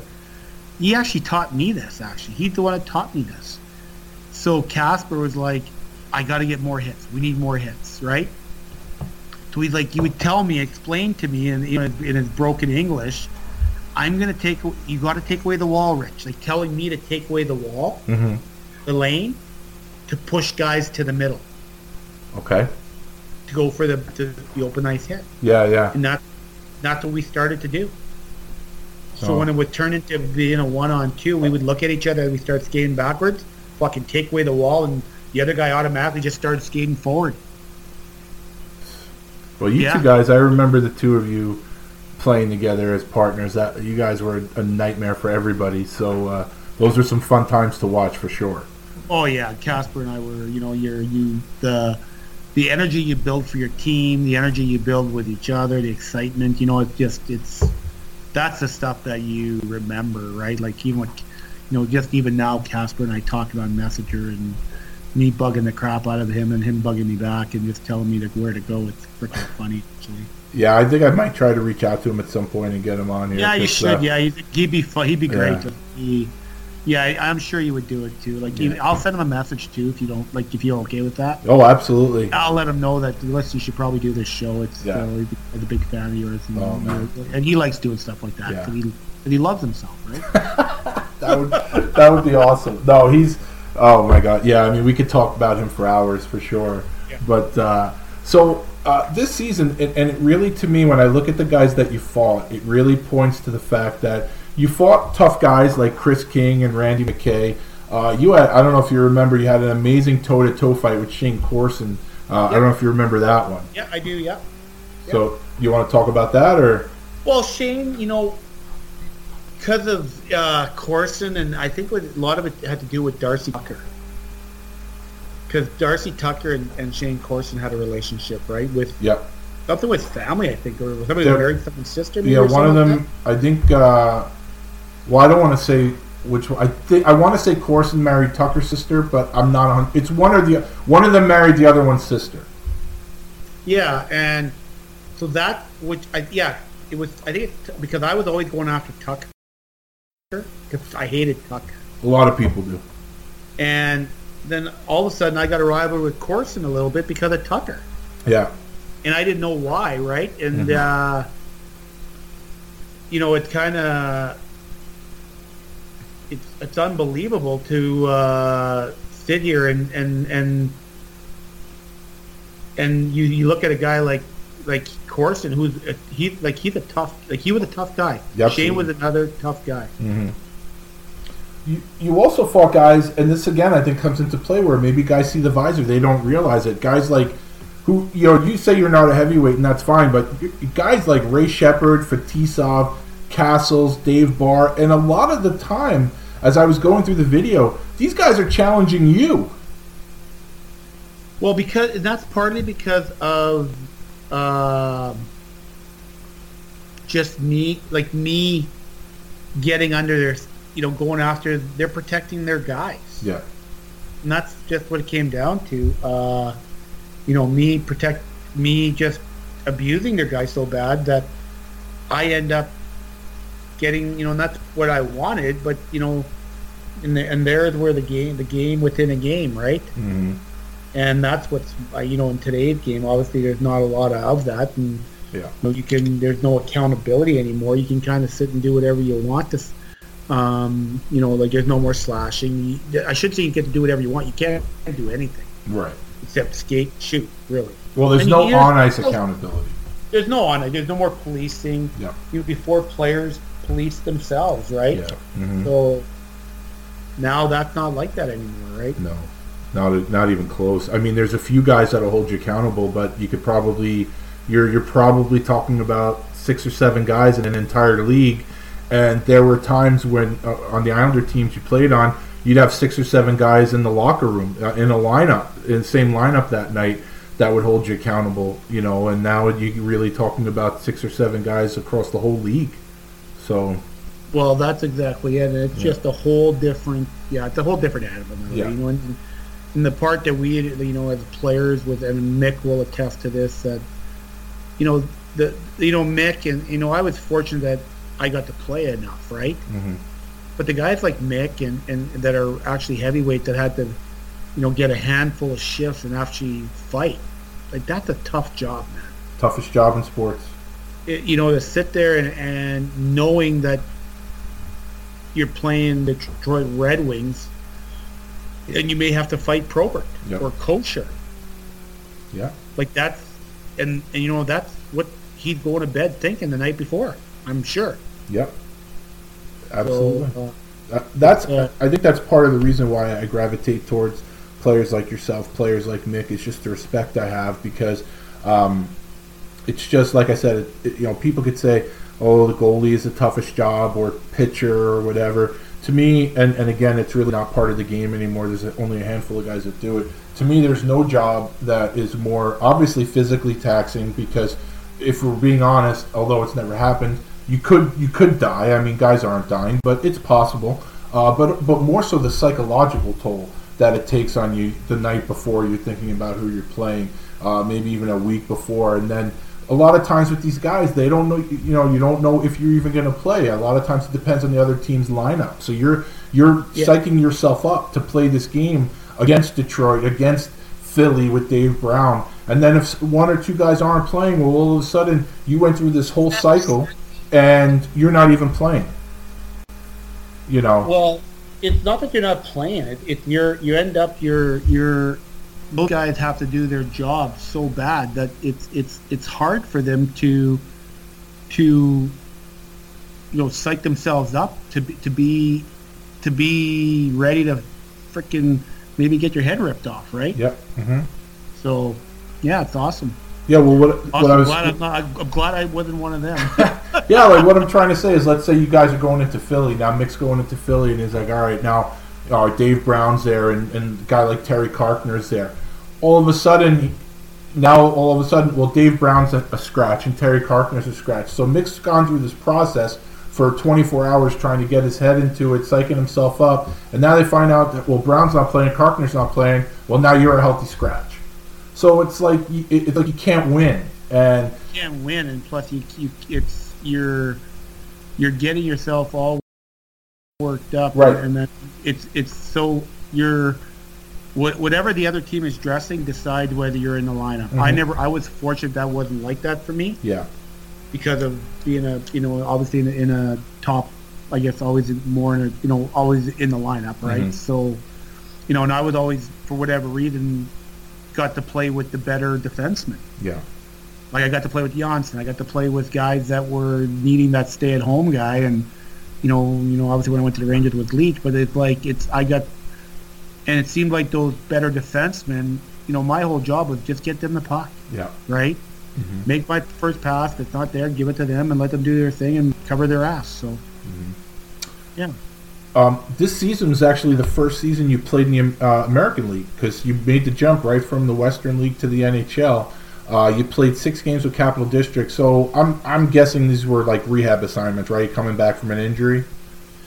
Yeah, they're all coming back from injuries. Yeah, absolutely. And I, I was just it was actually harder to play in the minors than it was to play in the NHL. And I tell my you know what my son Garrett, who's actually got, I believe he's got well he does he not I believe I know he does he's got hockey IQ for the, at the pro level like high end yeah and he'll be a better NHLer than he will be a, probably even an American League guy if he if he just gets the opportunity yeah because in the you know like fuck I went down in the minors it was a fucking fire drill yeah it, it was like holy shit I'm like um, I don't know here's kind of another good story actually that you, if you like fucking funny stories and but this first stuff that I tell you, that's fine. Are you kidding me? Go for well, it, man. Keep going. Well, here's fucking here's something that's funny. Um, so I'm getting, I guess, me and Dennis Vaske, mm-hmm. we're racing each other to beat each other back for uh, to get back in the lineup because Al was coaching, Uwe Krupp was there, Jeff Norton, and and Al was so superstitious, right? And the team started was starting to do well, and Bubba and I were like, we knew we were we, we said we're like whoever gets back, the other guy's gonna have to go down. Yeah. And we didn't want to go down. Mm. And I said, well, Bubba, you're gonna have to go down. I said, but Bubba beat me back anyways, and Chris Luongo had been called up, and Louis was doing very well. Yeah. And so Bubba is like beats me back. The team wins. I'm ready like like three or four days, like a week later, and I end up. Uh, Al comes up to me. Practice. It's Monday. Right after the weekend, they win win both, and uh, he got the green light that I'm ready to play from Richie. And uh, Al goes, "We're going to send you to the minors." So I had already been prepared. Yeah. And I said, uh, I'm not going. Donnie Maloney was the GM. And he goes, You're not going? I said, No. I said, He goes, What do you mean you're not fucking going? I remember we were at the at Syosset there. and he goes, You're going down, Rich. I said, No, I'm not. Well, you have to put me on waivers then. And he goes, and he went off about just fucking blew up on me and just gave me shit about, and you know, basically in a little bit of entitlement. You know what I mean? Like Yeah. that kind of speech. You know, I'm still on a fucking, I'm still on a two way, man. Yeah. So I'm worried about that, right? So my agent's worried about me for that. So I end up, uh, um, he goes, "You're going down." And I said, "Okay." And I never said a word. I left, went off the ice. Uh, all of a sudden, Donnie calls me and says, "I'll be at the rink in the morning." So Tuesday morning, I get there, and Donnie's like, um, "You're Rich. You're gonna. We want you to go down." I said, "Well," I said, Donnie. I said, "I'm not gonna go down unless I have a freaking flight back." I said, "That's what my agent told me to tell you guys. You can call him if you want." Yeah. So basically, I went out. I played in Phoenix and Vegas. Friday in, in Phoenix, Sunday, Saturday in Ve- Vegas, come home Sunday, and back with the team on Monday. I left on a Thursday, and um, so I go down. I come. So anyways, back to to this story with Al. We end up. So I'm giving it a little bit of prelude. So we get back now, and I played well when I went down. Well, I come back up. So Rick Green is the assistant coach. Al's, Al's there, right? And uh, right after practice is over, uh, you know, it's getting we're getting close to like we're getting for like a run. You know what I mean? Like before playoffs. Yeah. And Uwe Krupp, we're all standing by the water. Yui, Jeff, myself, Bubba, the, all the D guys, and Rick Green was my D coach at the time. And Al goes over to Nordy and says, uh, "Nordy, I got to talk to you." And Nor- he says to Nordy, he's not going to be in the lineup on Wednesday. And Uwe's sitting there, and Uwe goes, "What do you mean?" So you and Jeff comes over. He goes, "He goes, can you believe this fucking shit?" He goes, "I'm not in the fucking lineup." And Al's right there. Yeah. And did you have you ever heard this story? No. And fucking Uwe. So then Jeff goes looks at Rick Green and goes, "Greeny, do you think I should be out of the lineup?" And Greeny puts his head down. Oh no. Oh no, yeah. Yeah. Well, now credibility with Al just went out the fucking door, right? Yeah. And um, Al goes, Al said, "You're Nordy, you're out." He, and Nordy goes, "You know what, Al? Fuck you." Oh shit. He goes, "You think you're a fucking coach?" He goes, "Those four Stanley Cups you guys won." He goes, "Big Bird could have fucking been behind the bench with those cups." Oh, fuck. Well, that's how Nordy got his way out of. So then Nordy goes off the ice. He smashes up the whole door of the coaching door, right? Yeah. and uh, does that, and then uh, freaking uh, gets sent down. Basically, he got traded two days later. Shit. That was Nordy got traded San Jose. Wow. Unfucking believable. Oof. So there's the you know the you know, but going down to the minors was just. I was a target, right? That was one of my questions when you were down, Yeah, especially but- Capital District. Yeah, I, I didn't want to fight. I Yeah. ended up I hurt two guys in Vegas, and just like I actually hurt two guys. Like one guy with a knee, with a knee on knee, but it wasn't wasn't me like sticking out uh, uh, my knee or anything like that. Was more just an accident, right? Yeah. So, um, but it was just I was a target. It wasn't fun. It was hard Yeah. actually. So that's part one of my interview with Rich Pilon. I hope that you enjoyed it. I certainly enjoyed chatting with him. Stay tuned. Next Monday, part two will drop. It's another uh, two-hour piece with Rich where uh, we cover the second half of his career. And um, again, I think it was uh, I think it was a great job by Rich. Very forthcoming and uh, lots of laughs in this interview. It was a lot of fun for me to do. So uh, I hope you people enjoyed part one. I know that you'll enjoy part two next week. And until then, stay safe, everyone. Have a great day.